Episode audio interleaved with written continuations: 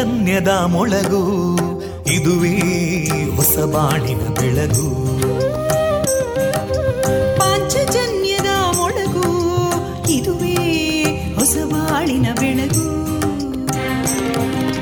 ಜನಮಾನಸವ ಅರಳಿಸುವಂತ ಅರಳಿಸುವಂತ ಜನಮಾನಸವ ಅರಳಿಸುವಂತ ವಿವೇಕವಾಣಿಯ ಮೊಳಗು. ಸುಖ ದುಃಖಗಳಿಗೆ ತಾಕೊರಳಾಗುವ ನೆಲ ಪ್ರೀತಿಯದಿ ಮೊಳಗು. ಇದುವೇ ಹೊಸ ಬಾಣಿನ ಬೆಳಗು. ಇದುವೇ ಪಾಂಚಜನ್ಯದ ಮೊಳಗು.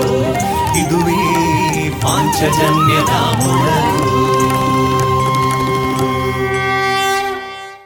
ವಿವೇಕಾನಂದ ವಿದ್ಯಾವರ್ಧಕ ಸಂಘ ಪ್ರವರ್ತಿತ ರೇಡಿಯೋ ಪಾಂಚಜನ್ಯ. ಇದು ಜೀವ ಜೀವದ ಸ್ವರ ಸಂಚಾರ. ತೊಂಬತ್ತು ಬಿಂದು ಎಂಟು ಸ್ವರ ತರಾಂಗಗಳಲ್ಲಿ ಈ ಹೊತ್ತಿನ ಪ್ರಸಾರ ಕಾರ್ಯಕ್ರಮವನ್ನು ಆರಂಭಿಸುತ್ತಿದ್ದೇವೆ. ಆತ್ಮೀಯ ಶ್ರೋತೃ ಬಾಂಧವರಿಗೆ ರೇಡಿಯೋ ಪಾಂಚಜನ್ಯ ಸಮುದಾಯ ಬಾನುಲಿ ಕೇಂದ್ರ ಬಳಗದ ಪರವಾಗಿ ನಾನು ತೇಜಸ್ವಿನಿ ಮಾಡುವ ಪ್ರೀತಿಪೂರ್ವಕ ನಮಸ್ಕಾರಗಳು. ವಂದೇ ಮಾತರಂ. ವಂದೇ ಮಾತರಂ. सुजलां सुफलां मलयज शीतलां सस्यश्यामलां मातरं वन्दे मातरम्। शुभ्रजोत्स्ना पुलकितयामिनीं पुल्लकुसुमिता ध्रुमदळशोभिनीं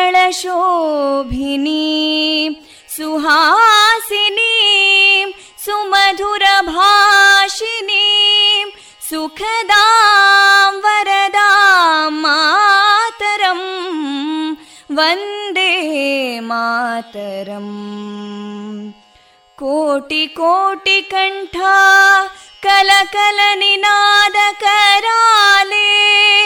कोटि कोटि भुजैदृता करकलवाले अबलां केनो मायेतो बले बहुबलधारिणीं नमामि तारिणीं रिपुदलवारिणी मातरम् वन्दे मातरम् तुमि विद्या तुमि धर्मा तुमि हृदि तुमि मर्मा त्वं हि प्राणा शरीरे बाहुते तुमि मा शक्ति हृदये तुमि मा भक्ति तोमारयी प्रतिमागडी मन्दिरे मन्दिरे वन्दे मातरम् त्वं हि दुर्गा दशप्रहरणधारिणीं कमलां कमलदलविहारिणीं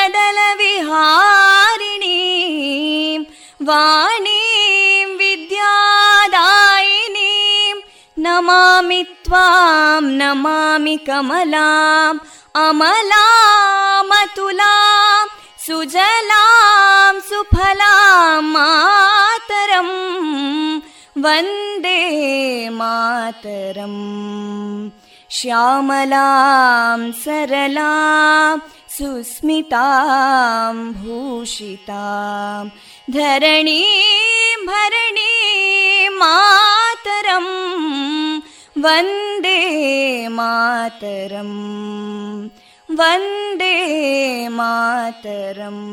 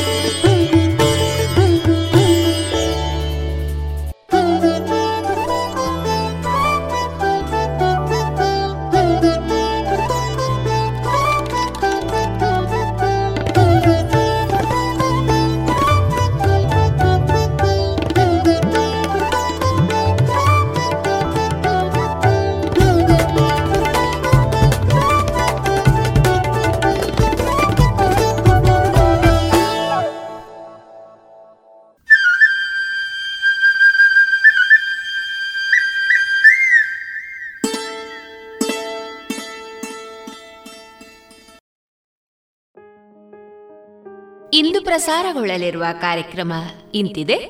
ಮೊದಲಿಗೆ ಭಕ್ತಿಗೀತೆಗಳು, ಅಣಿಮುತ್ತು ಮಾರುಕಟ್ಟೆದಾರಣೆ ಜಾಣಸುದ್ದಿ, ಡಾಕ್ಟರ್ನ ಸೋಮೇಶ್ವರ ಅವರ ಪುಸ್ತಕದ ಪರಿಚಯ, ಮಂಗಳೂರಿನ ಪೊಲೀಸ್ ಇಲಾಖೆಯ ಶ್ರೀ ಹರೀಶ್ ಕುಮಾರಿಯಂ ಅವರಿಂದ ಮಾದಕ ವ್ಯಸನದ ಕುರಿತ ಜಾಗೃತಿಯ ಮಾತು.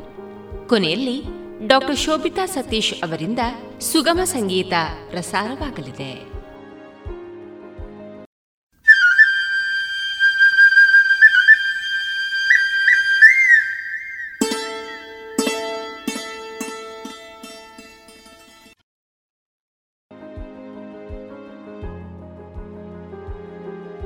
ಇದೀಗ ಮೊದಲಿಗೆ ಭಕ್ತಿ ಗೀತೆಗಳನ್ನ ಕೇಳೋಣ.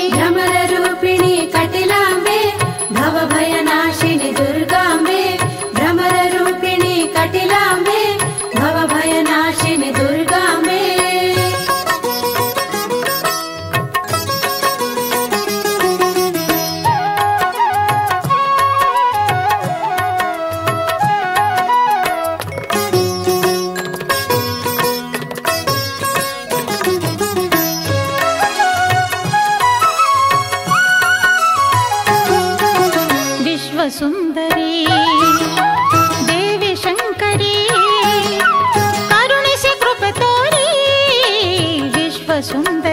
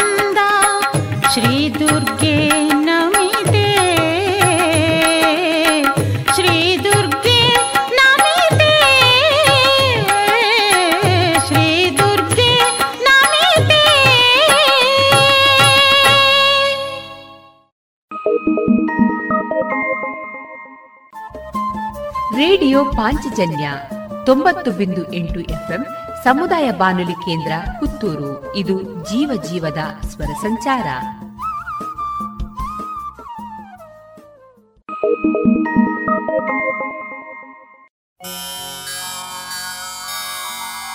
ಜಯ ಜಯ ವಿಶ್ವ สุ ರಾದಿ ವಿಶ್ವ ವಿಜ್ರಂ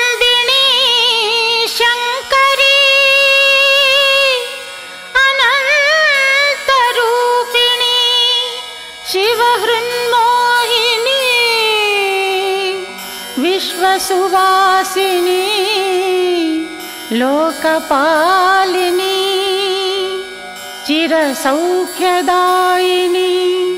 सृजनकारिणी कटीलुपुरवासिनी दुर्गा परमेश्वरी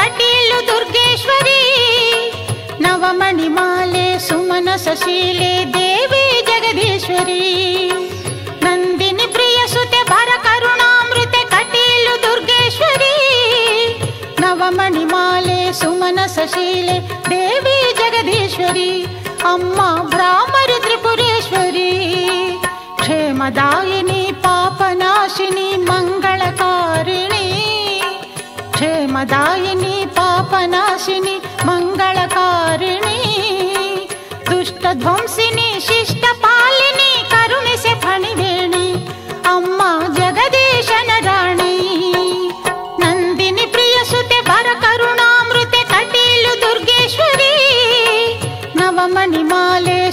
शशीले देवी जगदीश्वरी।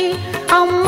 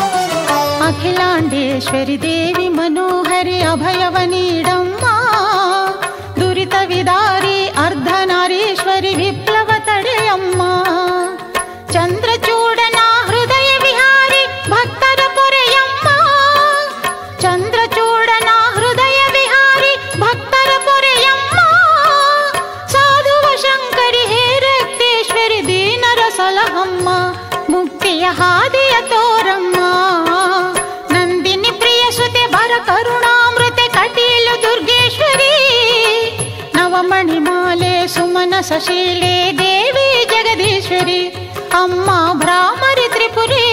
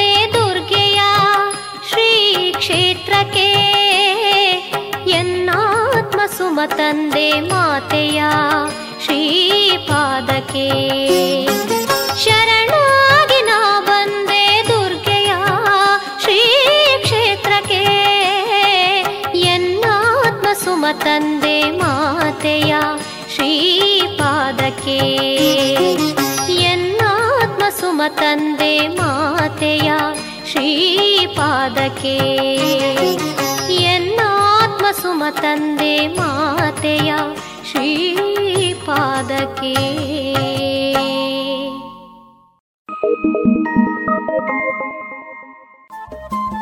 ರೇಡಿಯೋ ಪಾಂಚಜನ್ಯ ತೊಂಬತ್ತು ಬಿಂದು ಎಂಟು ಎಫ್ಎಂ ಸಮುದಾಯ ಬಾನುಲಿ ಕೇಂದ್ರ ಪುತ್ತೂರು. ಇದು ಜೀವ ಜೀವದ ಸ್ವರ ಸಂಚಾರ.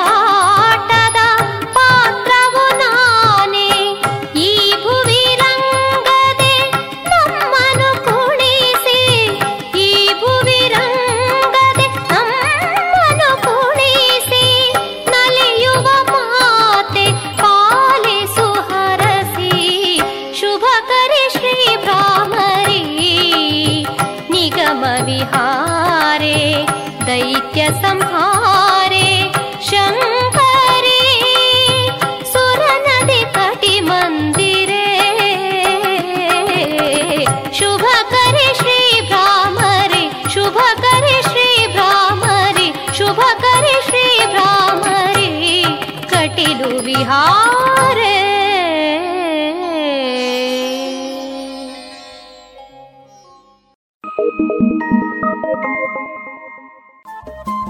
ರೇಡಿಯೋ ಪಾಂಚಜನ್ಯ ತೊಂಬತ್ತು ಬಿಂದು ಎಂಟು ಎಫ್ಎಂ ಸಮುದಾಯ ಬಾನುಲಿ ಕೇಂದ್ರ ಪುತ್ತೂರು. ಇದು ಜೀವ ಜೀವದ ಸ್ವರ ಸಂಚಾರ.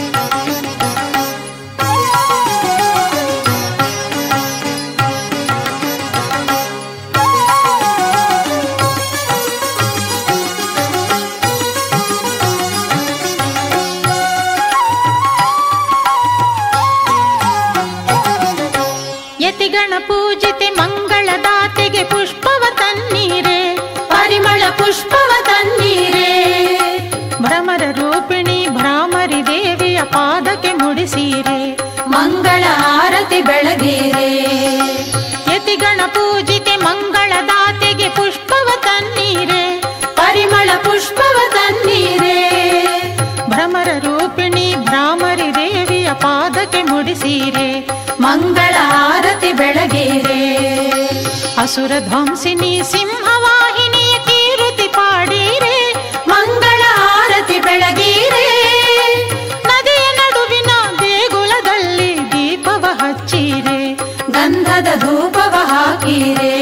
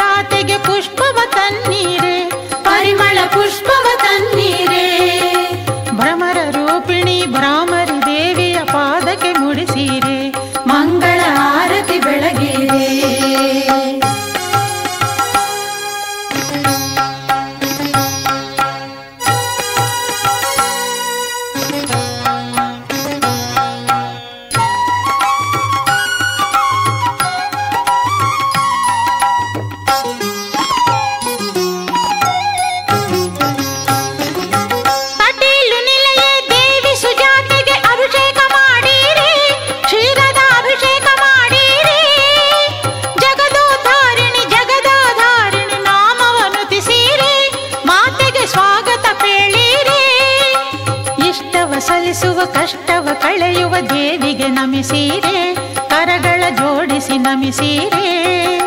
ಶಿರವ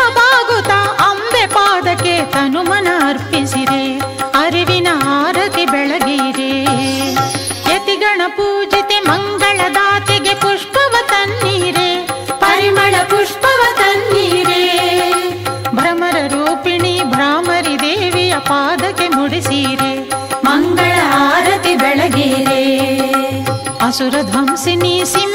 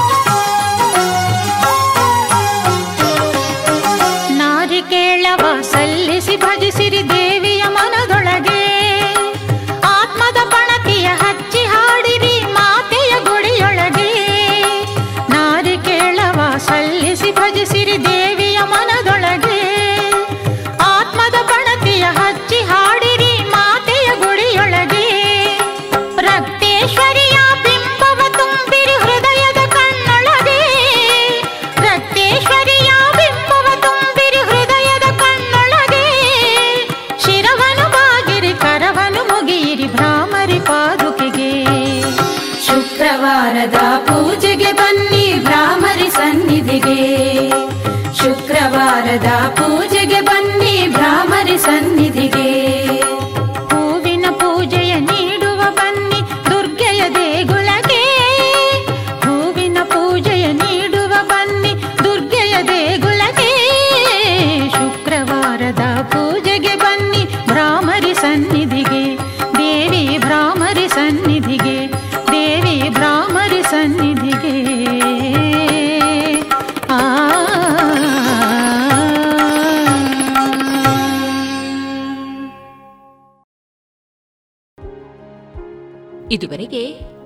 ಭಕ್ತಿ ಗೀತೆಗಳನ್ನ ಕೇಳಿದಿರಿ.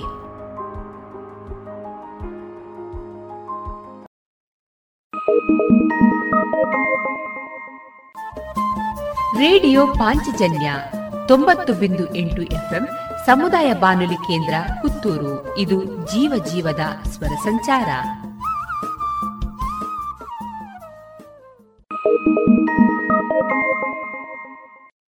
ಏನು ಚಂದ?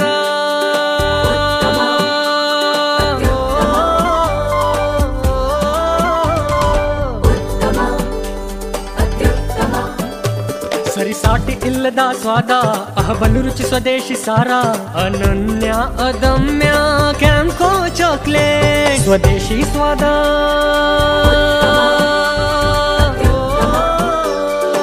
ಕ್ಯಾಂಕೋ ಸ್ವದೇಶಿ ಚಾಕ್ಲೇಟ್ಸ್. ಇದೀಗ ಎಸ್ ಷಡಕ್ಷರಿ ಅವರ ಕ್ಷಣ ಹೊತ್ತು ಅಣಿಮುತ್ತು ಕೃತಿಯಿಂದ ಆಯ್ದ ಭಾಗವನ್ನ ಕೇಳೋಣ.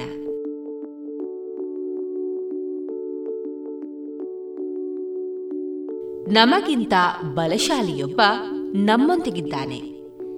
ನಾವು ಹೇಳಿದಂತೆ ಅವನು ಕೇಳೋದಿಲ್ಲ ಅವನು ಹೇಳಿದಂತೆ ನಾವು ಕೇಳಬೇಕು.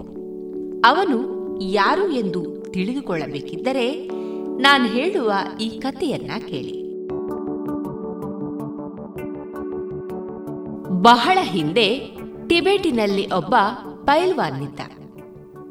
ಆತನಿಗೆ ತನ್ನಷ್ಟು ಬಲಶಾಲಿ ಮತ್ಯಾರೂ ಇಲ್ಲವೆಂಬ ಅಹಂಕಾರವೂ ಇತ್ತು. ಅದರೊಂದಿಗೆ ತನಗಿಂತ ಬಲಶಾಲಿ ಮತ್ಯಾರೂ ಇರಬಾರದೆಂಬ ಆಸೆಯೂ ಇತ್ತು. ಮಾಯಾ ಮಂತ್ರಗಳನ್ನ ಬಳಸಿದ್ರೆ ತನ್ನ ಆಸೆ ಈಡೇರಬಹುದೆಂದು ಭಾವಿಸಿ ಒಬ್ಬ ವಯೋವೃದ್ಧ ಲಾಮಾ ಗುರುಗಳ ಬಳಿ ಹೋದ. ಅವರ ಕಾಲುಗಳನ್ನ ಭದ್ರವಾಗಿ ಹಿಡಿದು ತನ್ನಷ್ಟು ಬಲಶಾಲಿ ಯಾರೂ ಇಲ್ಲದ ಹಾಗೆ ಮಾಡುವ ಮಂತ್ರವನ್ನ ಹೇಳಿಕೊಡಿ ಎಂದು ಕುಳಿತುಬಿಟ್ಟ ಅವರು, ನಾನು ಈ ಕ್ಷೇತ್ರದ ಗುರುವಲ್ಲ. ಮಂತ್ರ ಉಚ್ಚಾರಣೆಯಿಂದ ದೈಹಿಕ ಬಲ ಹೆಚ್ಚಾಗುವುದಿಲ್ಲ. ಅದು ಅಲ್ಲದೆ ನಿನ್ನ ಮನಸ್ಸು ನಿನಗಿಂತ ಬಲಶಾಲಿ.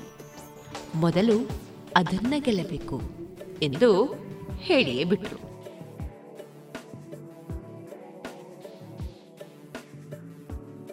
ಪೈಲ್ವಾನ ಈ ಮಾತನ್ನ ಒಪ್ಪಲೇ ಇಲ್ಲ. ನಾನು ಅಪ್ರತಿಮ ಬಲಶಾಲಿ. ಮನಸ್ಸನ್ನ ನಾನು ಗೆಲ್ಲಬಲ್ಲೆ. ನನ್ನ ದೇಹಬಲ ವೃದ್ಧಿಗೆ ಮಂತ್ರ ಹೇಳಿಕೊಡಿ. ನನಗಷ್ಟೇ ಸಾಕು ಎಂದು ಹಠ ಹಿಡಿದ ಕಾಲನ್ನ ಬಿಗಿಯಾಗಿಯೇ ಹಿಡಿದಿಟ್ಟ.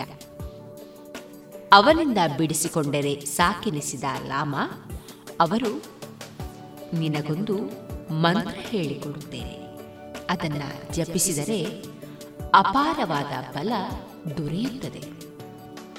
ಆದರೆ ಒಂದು ಷರತ್ತಿದೆ. ಅದೇನೆಂದರೆ ಮಂತ್ರೋಚ್ಚಾರಣೆ ಮಾಡುವಾಗ ನೀನು ಯಾವುದೇ ಕಾರಣಕ್ಕೂ ಕೋತಿಗಳ ಬಗ್ಗೆ ಚಿಂತಿಸಬಾರದು. ನಿನ್ನ ಮನಸ್ಸಿನೊಳಗೆ ಕೋತಿ ಪ್ರವೇಶಿಸಿದರೆ ಮಂತ್ರೋಚ್ಚಾರಣೆಯ ಫಲ ದೊರಕುವುದಿಲ್ಲ ಎಂದು ಹೇಳಿ ಕಳುಹಿಸಿದರು. ಮರುದಿನ ಬೆಳಗ್ಗೆ ಪೈಲ್ವಾನ ಧ್ಯಾನಕ್ಕೆ ಕುಳಿತ. ಕೋತಿಯ ಬಗ್ಗೆ ಚಿಂತಿಸಬಾರದು ಎಂದೇ ಕುಳಿತ. ಆತನ ಬಾಯಿಯಿಂದ ಮಂತ್ರ ಹೊರಬರುತ್ತಾ ಇತ್ತು ಆದರೆ ಮನಸ್ಸಿನಲ್ಲಿ ಕೋತಿ ಇಳುಕಿ ಹಾಕ್ತಾ ಇತ್ತು ಎಷ್ಟು ಪ್ರಯತ್ನ ಪಟ್ಟರೂ ಕೋತಿ ಹೊರಗೆ ಬರಲಿಲ್ಲ. ಆತ ತನಗೆ ತಾನೇ ತಲೆಯ ಮೇಲೆ ಜೋರಾಗಿ ಹೊಡೆದುಕೊಂಡ. ನೋವಿನಿಂದಾಗಿ ಮನಸ್ಸು ಕೋತಿಯನ್ನ ಮರೆತಿತ್ತು. ಆದರೆ ಮಂತ್ರ ಹೇಳುವಷ್ಟರಲ್ಲಿ ಕೋತಿ ಮತ್ತೆ ಮನಸ್ಸಿನೊಳಗೆ ಇಳುಕಿ ಹಾಕಿತ್ತು. ಮತ್ತೆ ಎಷ್ಟು ಪ್ರಯತ್ನ ಪಟ್ಟರೂ ಆ ಕೋತಿಯನ್ನ ಬಿಟ್ಟು ಚಿಂತಿಸಲಾಗಲಿಲ್ಲ. ಎದ್ದು ಹೋಗಿ ತಣ್ಣೀರು ಸ್ನಾನ ಮಾಡಿ ಬಂದರೆ ಸರಿ ಹೋಗಬಹುದು ಎಂದು ಭಾವಿಸಿ ಮೈ ಮೇಲೆ ತಣ್ಣೀರು ಸುರಿದುಕೊಳ್ಳುತ್ತಿದ್ದಂತೆ ಕೋತಿಗಳು ಮರೆಯಾದವು. ಆದರೆ ಮತ್ತೆ ಧ್ಯಾನಕ್ಕೆ ಕುಳಿತಾಗ ಹತ್ತಾರು ಕೋತಿಗಳು ಮನಸ್ಸಿಗೆ ಪರದೆಯ ಮೇಲೆ ಕುಣಿಯತೊಡಗಿದವು. ಆತನಿಗೆ ತುಂಬಾ ಸಿಟ್ಟು ಬಂತು ಕಿರುಚಾಡಿದ ಸಂಜೆಯವರೆಗೂ ಒದ್ದಾಡಿದ. ಪೈಲವಾನ ಹೈರಾಣಾಗಿ ಹೋದ.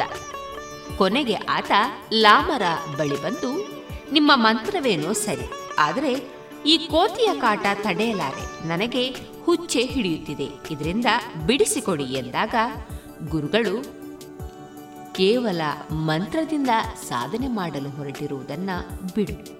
ಕೋತಿಗಳು ನಿನ್ನನ್ನ ಬಿಟ್ಟು ಹೋಗುತ್ತವೆ ಎಂದು ಸಮಾಧಾನ ಮಾಡಿ ಕಳುಹಿಸಿದರು. ಈಗ ನಾವು ಒಂದು ಪ್ರಯೋಗ ಮಾಡೋಣವೆ ನಾವು ಕಣ್ಣು ಮುಚ್ಚಿಕೊಳ್ಳಿತು, ಕೋತಿಯ ಬಗ್ಗೆ ಚಿಂತಿಸದೆ ಐದು ನಿಮಿಷ ಧ್ಯಾನ ಮಾಡಲು ಸಾಧ್ಯವಾದರೆ ನಾವು ಆ ಪೈಲವಾನಗಿಂತ ಬಲವಂತರೆಂದು ನಮಗೆ ನಾವೇ ಪ್ರಶಂಸನಾ ಪತ್ರ ಕೊಟ್ಟುಕೊಳ್ಳಬಹುದು. ಬೇಕಿದ್ರೆ ಪ್ರಯತ್ನಿಸಿ ನೋಡಿ.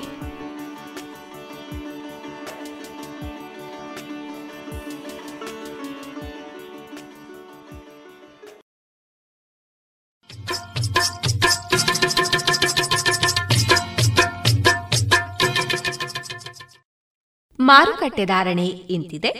ಹೊಸ ಅಡಿಕೆ ಕ್ವಾಲಿಟಿ ಅಡಿಕೆಗೆ ಮಾತ್ರ ಮುನ್ನೂರರಿಂದ ನಾಲ್ಕುನೂರ ಐದು ಹಳೆ ಅಡಿಕೆ ಮುನ್ನೂರ ಐದರಿಂದ ಐನೂರ ಐದು ಹಳೆ ಪಟೋರ ಮುನ್ನೂರರಿಂದ ಮುನ್ನೂರ ನಲವತ್ತು ಹೊಸ ಪಟೋರ ಇನ್ನೂರ ಎಂಬತ್ತರಿಂದ ಮುನ್ನೂರ ಮೂವತ್ತ ಐದು ಹಳೆ ಉಳ್ಳಿಗಡ್ಡೆ ಮತ್ತು ಹೊಸ ಉಳ್ಳಿಗಡ್ಡೆ ನೂರ ಹತ್ತರಿಂದ ಇನ್ನೂರ ನಲವತ್ತು ಹಳೆ ಕರಿಗೋಟು ಮತ್ತು ಹೊಸ ಕರಿಗೋಟು ನೂರ ಹತ್ತರಿಂದ ಇನ್ನೂರ ಮೂವತ್ತು ಕೊಕ್ಕೋ ಧಾರಣೆ ಹಸಿಕೊಕ್ಕೋ ಐವತ್ತ ಏಳರಿಂದ ಅರವತ್ತ ಎರಡು ಒಣಕೊಕ್ಕೋ ನೂರ ಅರವತ್ತ ಐದರಿಂದ ನೂರ ಎಂಬತ್ತ ಮೂರು ಕಾಳುಮೆಣಸು ಇನ್ನೂರ ಐವತ್ತರಿಂದ ಮುನ್ನೂರ ನಲವತ್ತ ಐದು ರಬ್ಬರ್ ಧಾರಣೆ ಗ್ರೇಡ್ ನೂರ ಅರವತ್ತೊಂದು ರೂಪಾಯಿ, ಲಾಟ್ ನೂರ ನಲವತ್ತ ನಾಲ್ಕು ರೂಪಾಯಿ, ಸ್ಕ್ರ್ಯಾಪ್ ಒಂದು ನೂರು ರೂಪಾಯಿ, ಸ್ಕ್ರ್ಯಾಪ್ ಎರಡು ತೊಂಬತ್ತ ಎರಡು ರೂಪಾಯಿ.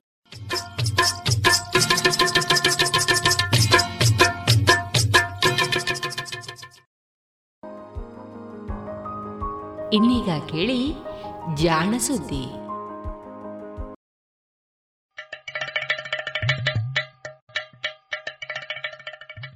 ಕೇಳು ಕೇಳು ಕೇಳು ಜಾಣ ಜಾಣ ಸುದಿಯ ಕೇಳು ಕೇಳು ಕೇಳು ಜಾಣ. ಇಂದು ಹಂದು ಮುಂದು ಹಿಂದು ಹರಿವು ತಿಳಿವು ಚುಟುಕು ಬೆರಗು ನಿತ್ಯ ನುಡಿಯುವತ್ತು ತರಲು, ನಿತ್ಯ ನುಡಿಯುವತ್ತು ತರಲು ಕೇಳಿ ಜಾಣರ, ಜಾಣ ಸುದ್ದಿಯ ಕೇಳು ಕೇಳು ಕೇಳು ಜಾಣ ಜಾಣ ಸುದಿಯ ಕೇಳು ಕೇಳು ಕೇಳು ಜಾಣ. ತುಂತುರು ಸುದ್ದಿಗಳು. ಕ್ಷುದ್ರ ಗ್ರಹಗಳ ಸಂಭ್ರಮ.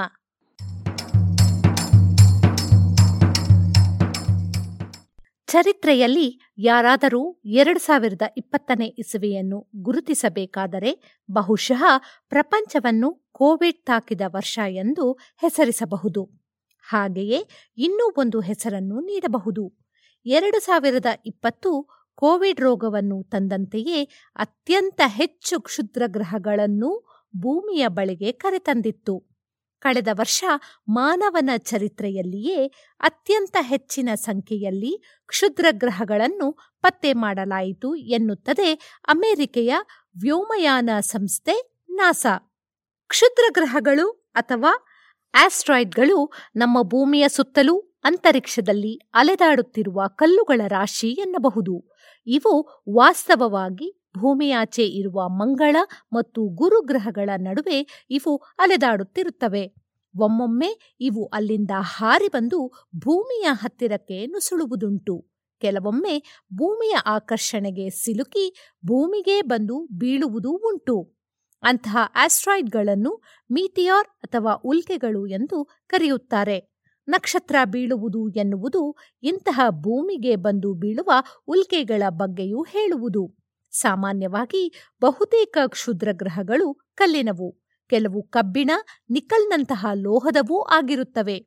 ಇವುಗಳಲ್ಲಿ ಕೆಲವೇ ಅಡಿಗಳಷ್ಟು ದೊಡ್ಡದವುದರಿಂದ ಹಿಡಿದು ನೂರ ಐವತ್ತು ಕಿಲೋಮೀಟರ್ ದೊಡ್ಡದಾದಂಥವೂ ಇವೆ. ಇಂತಹ ದೊಡ್ಡ ಕ್ಷುದ್ರ ಗ್ರಹಗಳು ಭೂಮಿಗೆ ಬಂದು ಬಡಿದರೆ ಏನಾಗಬಹುದೋ ಎನ್ನುವ ಆತಂಕ ವಿಜ್ಞಾನಿಗಳಿಗೆ. ಹೀಗಾಗಿ ಈ ಕ್ಷುದ್ರ ಗ್ರಹಗಳ ಮೇಲೆ ಸದಾ ಕಣ್ಣಿಟ್ಟಿರುವುದು ಉಂಟು.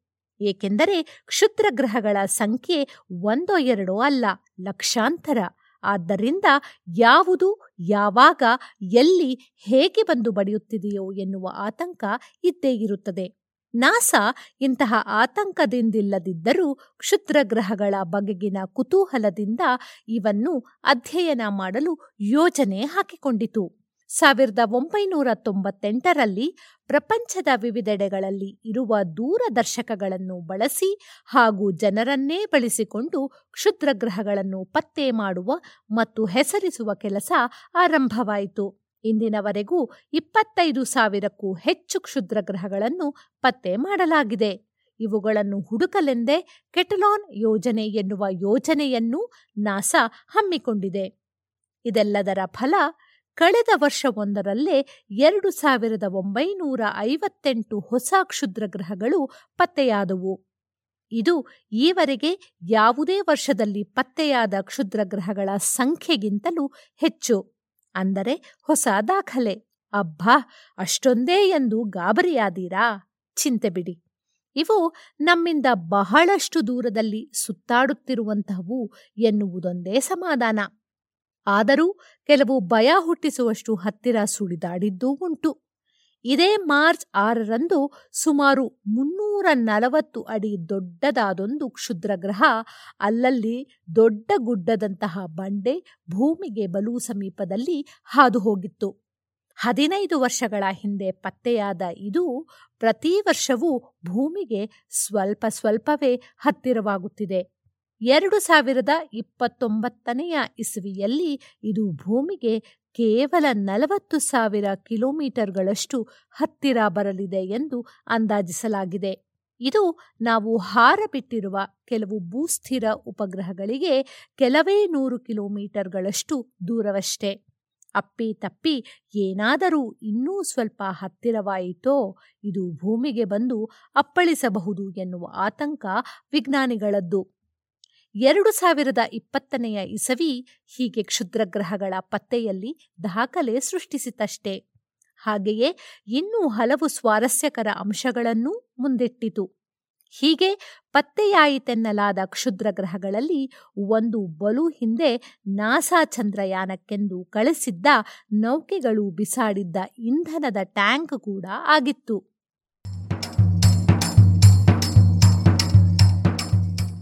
ಯಾವ ಮಾಸ್ಕು ಚೆನ್ನ?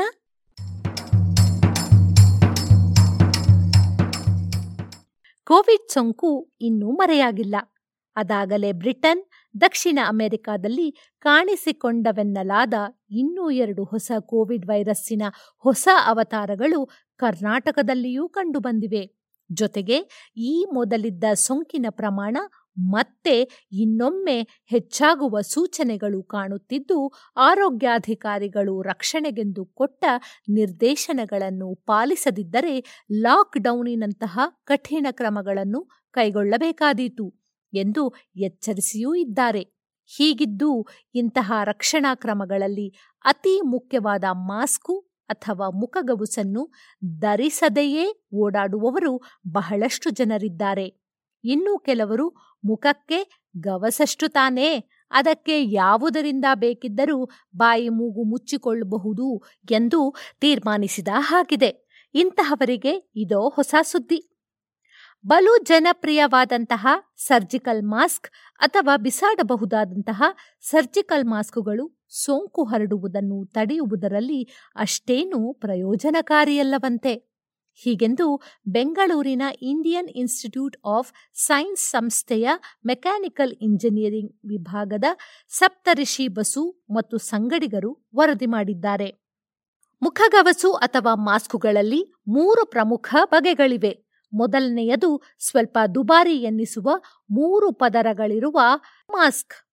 ಎರಡನೆಯದು ವೈದ್ಯರು ದಾದಿಯರು ಧರಿಸಿ ನಂತರ ಬಿಸಾಡುವಂತಹ ಸರ್ಜಿಕಲ್ ಮಾಸ್ಕ್. ಹಾಗೂ ಮೂರನೆಯದು ಹೀಗೆಯೇ ಬಿಸಾಡಬಹುದಾದಂತಹ ಒಂದೋ ಎರಡು ಪದರಗಳಿರುವ ಬಟ್ಟೆಯ ಮಾಸ್ಕು. ಬೇರೆಯವರಿಂದ ನಮಗೆ ಸೋಂಕು ಹರಡದಿರಲಿ ಎಂದು ಇವನ್ನು ನಾವು ಧರಿಸುತ್ತೇವಷ್ಟೆ. ಅಂದರೆ ಹೊರಗೆ ಇರುವ ರೋಗಾಣುಗಳನ್ನು, ಹೊತ್ತ ನೀರ ಹನಿಗಳನ್ನು ನಾವು ಉಸಿರಿನ ಜೊತೆಗೆ ಮೂಗಿನೊಳಗೆ ಅಥವಾ ಬಾಯಿಯೊಳಗೆ ಸೆಳೆದುಕೊಳ್ಳದಂತೆ ಇವು ತಡೆಯುತ್ತವೆ. ಇದು ಮುಖ್ಯ ಉದ್ದೇಶವಾದರೂ ಗಾಳಿಯಲ್ಲಿ ತೇಲುವ ಹನಿಗಳ ಮೂಲಕ ಹರಡುವ ಕೋವಿಡ್ ಹತ್ತೊಂಬತ್ತರಂತಹ ಸೋಂಕನ್ನು ತಡೆಯಲು ವೈರಸ್ಸುಗಳಿರುವ ಹನಿಗಳು ಗಾಳಿಗೆ ಸೇರದಂತೆಯೂ ನೋಡಿಕೊಳ್ಳಬೇಕಾಗುತ್ತದೆ. ಈ ಕೆಲಸವನ್ನು ಈ ವಿವಿಧ ಬಗೆಯ ಮಾಸ್ಕುಗಳು ಎಷ್ಟರ ಮಟ್ಟಿಗೆ ಮಾಡಬಲ್ಲುವು ಎನ್ನುವುದು ಬಸು ತಂಡದ ಪ್ರಶ್ನೆಯಾಗಿತ್ತು. ಇದುವರೆವಿಗೂ ಮಾಸ್ಕುಗಳು ಯಾವ ಗಾತ್ರದ ಹನಿಗಳನ್ನು ತಡೆಯಬಲ್ಲವು ಎಂಬ ಪರೀಕ್ಷೆಗಳಷ್ಟೇ ನಡೆದಿದ್ದವು. ಏಕೆಂದರೆ ಗಾಳಿಯಲ್ಲಿ ಇರುವ ಇನ್ನೂರ ಐವತ್ತು ಮೈಕ್ರಾನುಗಳಿಗಿಂತ ದೊಡ್ಡದಾದ ಹನಿಗಳು ತೇಲಾಡದೆ ನೆಲಕ್ಕೆ ಬೀಳುತ್ತವೆಂದು ಅದಕ್ಕಿಂತಲೂ ಪುಟ್ಟ ಹನಿಗಳಷ್ಟೇ ಗಾಳಿಯಲ್ಲಿ ಹೆಚ್ಚು ಕಾಲ ಉಳಿದಿರುವುದರಿಂದ ಸೋಂಕಿಗೆ ಮೂಲವೆಂದು ತಿಳಿದುಬಂದಿತ್ತು. ಐವತ್ತು ಮೈಕ್ರಾನಿನಿಂದ ನೂರ ಐವತ್ತು ಮೈಕ್ರಾನುಗಳವರೆಗೆ ಹಾಗೂ ಇದಕ್ಕಿಂತಲೂ ಸಣ್ಣದಾದ ಹನಿಗಳು ಗಾಳಿಯಲ್ಲಿ ತೇಲಾಡಬಲ್ಲವು. ಒಬ್ಬರಿಂದ ಇನ್ನೊಬ್ಬರಿಗೆ ಹರಡಬಲ್ಲವು. ಹಾಗಿದ್ದರೆ ಸೋಂಕಿರುವ ಮಾಸ್ಕು ಧರಿಸಿದವರಿಂದ ಇಂತಹ ಹನಿಗಳು ಹೊರಚಿಮ್ಮುವುದಿಲ್ಲವೇ? ಅವನ್ನು ಮಾಸ್ಕುಗಳು ತಡೆಯಬಲ್ಲುವೆ? ಇದು ಪ್ರಶ್ನೆ. ಏಕೆಂದರೆ ಕೆಮ್ಮಿದಾಗ, ಸೀನಿದಾಗ ಅಥವಾ ಮಾತನಾಡಿದಾಗ ಹನಿಗಳು ಬಲು ರಭಸದಿಂದ ಚಿಮ್ಮುತ್ತವೆ. ಇವೆಲ್ಲವನ್ನು ಮಾಸ್ಕುಗಳು ತಡೆಯುವವೇ. ಈ ಪ್ರಶ್ನೆಯನ್ನು ಉತ್ತರಿಸಲು ಬಸು ಮತ್ತು ತಂಡ ವಿವಿಧ ಬಗೆಯ ಮಾಸ್ಕುಗಳ ಮೇಲೆ ವಿವಿಧ ಗಾತ್ರದ ನೀರಿನ ಹನಿಗಳನ್ನು ವಿವಿಧ ವೇಗದಿಂದ ಸಿಂಪಡಿಸಿ ಮಾಸ್ಕಿನ ಇನ್ನೊಂದು ಬದಿಯಿಂದ ಹನಿಗಳು ಸೋರುತ್ತವೆಯೋ ಎಂದು ಗಮನಿಸಿದ್ದಾರೆ. ಆರುನೂರು ಐವತ್ತು ಮೈಕ್ರಾನುಗಳಷ್ಟು ದೊಡ್ಡ ಹನಿಗಳನ್ನು ವಿವಿಧ ಬಗೆಯ ಮಾಸ್ಕುಗಳ ಮೇಲೆ ಬಡಿದಾಗ ಅವುಗಳಲ್ಲಿ ಎಷ್ಟು ಹನಿಗಳು ಇನ್ನೊಂದು ಬದಿಗೆ ಸೋರುತ್ತವೆ ಎನ್ನುವುದನ್ನು ಲೆಕ್ಕಿಸಿದ್ದಾರೆ. ಅತಿ ವೇಗದಿಂದ, ಅಂದರೆ ಕೆಮ್ಮು ಅಥವಾ ಸೀನಿದಾಗ ಹೊರಬೀಳುವ ಹನಿಗಳ ವೇಗದಲ್ಲಿ ಹನಿಗಳು ಹಾರಿದಾಗ ಸಾಧಾರಣವಾದ ಒಂದು ಪದರದ ಮಾಸ್ಕಿನ ಮೂಲಕ ಏನಿಲ್ಲವೆಂದರೂ ಶೇಕಡ ಇಪ್ಪತ್ತಕ್ಕಿಂತಲೂ ಹೆಚ್ಚು ಹನಿಗಳು ಸೋರುತ್ತವೆ. ಆದರೆ ಮೂರು ಪದರದ ಮಾಸ್ಕಿನ ಆಚೆಗೆ ಕೇವಲ ಒಂದು ಶತಾಂಶದಷ್ಟು ಹನಿಗಳಷ್ಟೇ ಸೋರುತ್ತವೆ. ಬಹಳ ಕಡಿಮೆ ವೇಗದಲ್ಲಿ ಹಾರುವ, ಅಂದರೆ ಸಾಮಾನ್ಯವಾಗಿ ಉಸಿರಾಡುವ ಸಂದರ್ಭದಲ್ಲಿ ಹೊರಸೂಸುವ ವೇಗದಲ್ಲಿ ಹಾರಿದ ಹನಿಗಳಲ್ಲಿ ಯಾವುವೂ ಮೂರು ಬಗೆಯ ಮಾಸ್ಕುಗಳ ಮೂಲಕ ಹಾಯಲಾರವು. ಆದರೆ ಸಾಧಾರಣವಾದ ಒಂದು ಪದರದ ಮಾಸ್ಕು ಅಥವಾ ಬಟ್ಟೆಯ ಮಾಸ್ಕು ಕೆಮ್ಮುವವರು ಹಾಗೂ ಸೀನುವವರು ಸೂಸುವ ಹನಿಗಳು ಎಲ್ಲವನ್ನೂ ತಡೆಯಲಾರವು. ಇನ್ನು ಹೀಗೆ ಹೊರಗೆ ಸೋರಿದ ಹನಿಗಳಿಗೆ ಏನಾಗುತ್ತದೆ ಎಂಬುದು ಇನ್ನೊಂದು ಪ್ರಶ್ನೆ. ಇವು ಹಾಗೆಯೇ ಗಾಳಿಯಲ್ಲಿ ಉಳಿಯುತ್ತವೆಯೋ, ನೆಲಕ್ಕೆ ಬೀಳುತ್ತವೆಯೋ, ಎಷ್ಟು ದೂರ ಸಾಗಬಲ್ಲವು? ಬಸು ಅವರ ತಂಡದ ಪರೀಕ್ಷೆಗಳ ಪ್ರಕಾರ ಬಲು ರಭಸದಿಂದ ಮಾಸ್ಕಿನ ಬಟ್ಟೆಗೆ ತಾಗುವ ದೊಡ್ಡ ಹನಿಗಳು ಒಂದೇ ಪದರದ ಮಾಸ್ಕಿನ ಮೂಲಕ ಸೋರುವಾಗ ಉದ್ದನೆಯ ದಾರದಂತೆ ಸಾಗುತ್ತವೆ. ಆದರೆ ಇವು ಮೂರು ಪದರದ ಮಾಸ್ಕಿನ ಮೂಲಕ ಸಾಗುವಾಗ ಅತೀ ಸಣ್ಣ ಸಣ್ಣ ಹನಿಗಳಾಗಿ ಬಿಡುತ್ತವಲ್ಲದೆ ಸೋರುವ ಹನಿಗಳ ಸಂಖ್ಯೆಯು ಬಲು ಕಡಿಮೆ. ಇನ್ನು ಒಂದು ವಿಷಯ. ಹೀಗೆ ಕೆಮ್ಮಿದಾಗ ಬರುವ ಹನಿಗಳಲ್ಲಿರುವ ವೈರಸ್ಸು ಮಾಸ್ಕಿನಲ್ಲಿ ಉಳಿದುಕೊಳ್ಳಬಲ್ಲದಷ್ಟೇ. ಆ ವೈರಸ್ಸು, ಅದೇ ವ್ಯಕ್ತಿ, ಅದೇ ಮಾಸ್ಕ್ ಅನ್ನು ಧರಿಸಿ ಮತ್ತೊಮ್ಮೆ ಕೆಮ್ಮಿದಾಗ ಹೊರಗೆ ಸೋರುವ ಹನಿಗಳಲ್ಲಿ ಕೂಡಿಕೊಂಡು ಬರಬಲ್ಲದು. ಅರ್ಥಾತ್ ಕೆಮ್ಮುತ್ತಿರುವ, ಸೀನುತ್ತಿರುವ ವ್ಯಕ್ತಿ ಸಾಧಾರಣ ಮಾಸ್ಕ್ ಅನ್ನು ಧರಿಸಿದ್ದಾಗ ಅದರಿಂದ ಸೋರುವ ಹನಿಗಳ ಜೊತೆಗೆ ವೈರಸ್ಸುಗಳು ಕೂಡ ಕೂಡಿಕೊಳ್ಳಬಲ್ಲವು. ಹೀಗೆ ಹೊರಸೋರುವ ಹನಿಗಳಲ್ಲಿ ಸೋಂಕನ್ನುಂಟು ಮಾಡಬಹುದು ಎಂದು ಊಹಿಸಲಾದ ನೂರು ಮೈಕ್ರಾನಿನಷ್ಟು ಗಾತ್ರದ ಹನಿಗಳ ಸಂಖ್ಯೆ ಒಂದು ಪದರದ ಮಾಸ್ಕಿನಲ್ಲಿ ಹೆಚ್ಚು. ಶೇಕಡ ಎಂಟರಿಂದ ಹತ್ತರಷ್ಟು ಹನಿಗಳು ಈ ಬಗೆಯವು. ಅದೇ ಮೂರು ಪದರದ ಮಾಸ್ಕಿನಿಂದ ಸೋರುವವುಗಳಲ್ಲಿ ಇಲ್ಲವೇ ಇಲ್ಲ ಎನ್ನುವಷ್ಟು ಕಡಿಮೆ. ಮತ್ತು ಎರಡು ಪದರದ ಮಾಸ್ಕುಗಳಿಂದ ಸೋರುವ ಹನಿಗಳಲ್ಲಿ ಕೇವಲ ಎರಡು ಶತಾಂಶವಷ್ಟೇ ಇರುತ್ತದೆ. ಅಂದರೆ ಇಷ್ಟೆ. ನಮ್ಮನ್ನು ರಕ್ಷಿಸಿಕೊಳ್ಳಲಷ್ಟೇ ಅಲ್ಲ, ನಮ್ಮ ಬಾಂಧವರನ್ನು ರಕ್ಷಿಸಲು ನಾವು ಮಾಸ್ಕು ಧರಿಸಬೇಕು. ಧರಿಸುವಾಗ ಮೂರು ಪದರದ ಮಾಸ್ಕು ಧರಿಸಿದರೆ ಉತ್ತಮ ಎನ್ನುವುದು ಇವರ ತರ್ಕ. ಈ ವರದಿಯನ್ನು ಸೈನ್ಸ್ ಅಡ್ವಾನ್ಸ್ ಪತ್ರಿಕೆ ಇತ್ತೀಚೆಗೆ ಪ್ರಕಟಿಸಿದೆ. ಇದು ಇಂದಿನ ತುಂತುರು ಸುದ್ದಿಗಳು. ರಚನೆ ಕೊಳ್ಳೇಗಾಲ ಶರ್ಮಾ, ಜಾಣಧ್ವನಿ ನವ್ಯಶ್ರೀ, ಬೆಂಗಳೂರು. ಜಾಣ ಸುದ್ದಿ ಕುರಿತ ಸಲಹೆ, ಸಂದೇಹಗಳು, ಪ್ರಶ್ನೆಗಳು ಇದ್ದಲ್ಲಿ ನೇರವಾಗಿ ಒಂಬತ್ತು, ಎಂಟು ಎಂಟು, ಆರು ಆರು, ನಾಲ್ಕು, ಸೊನ್ನೆ, ಮೂರು, ಎರಡು, ಎಂಟು. ಈ ನಂಬರಿಗೆ ಕರೆ ಮಾಡಿ, ಇಲ್ಲವೇ ವಾಟ್ಸಪ್ ಮಾಡಿ.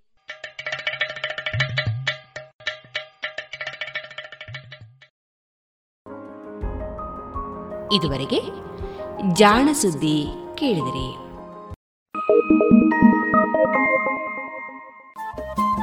ರೇಡಿಯೋ ಪಾಂಚಜನ್ಯ ತೊಂಬತ್ತು ಬಿಂದು ಎಂಟು ಎಫ್ಎಂ ಸಮುದಾಯ ಬಾನುಲಿ ಕೇಂದ್ರ ಪುತ್ತೂರು. ಇದು ಜೀವ ಜೀವದ ಸ್ವರ ಸಂಚಾರ.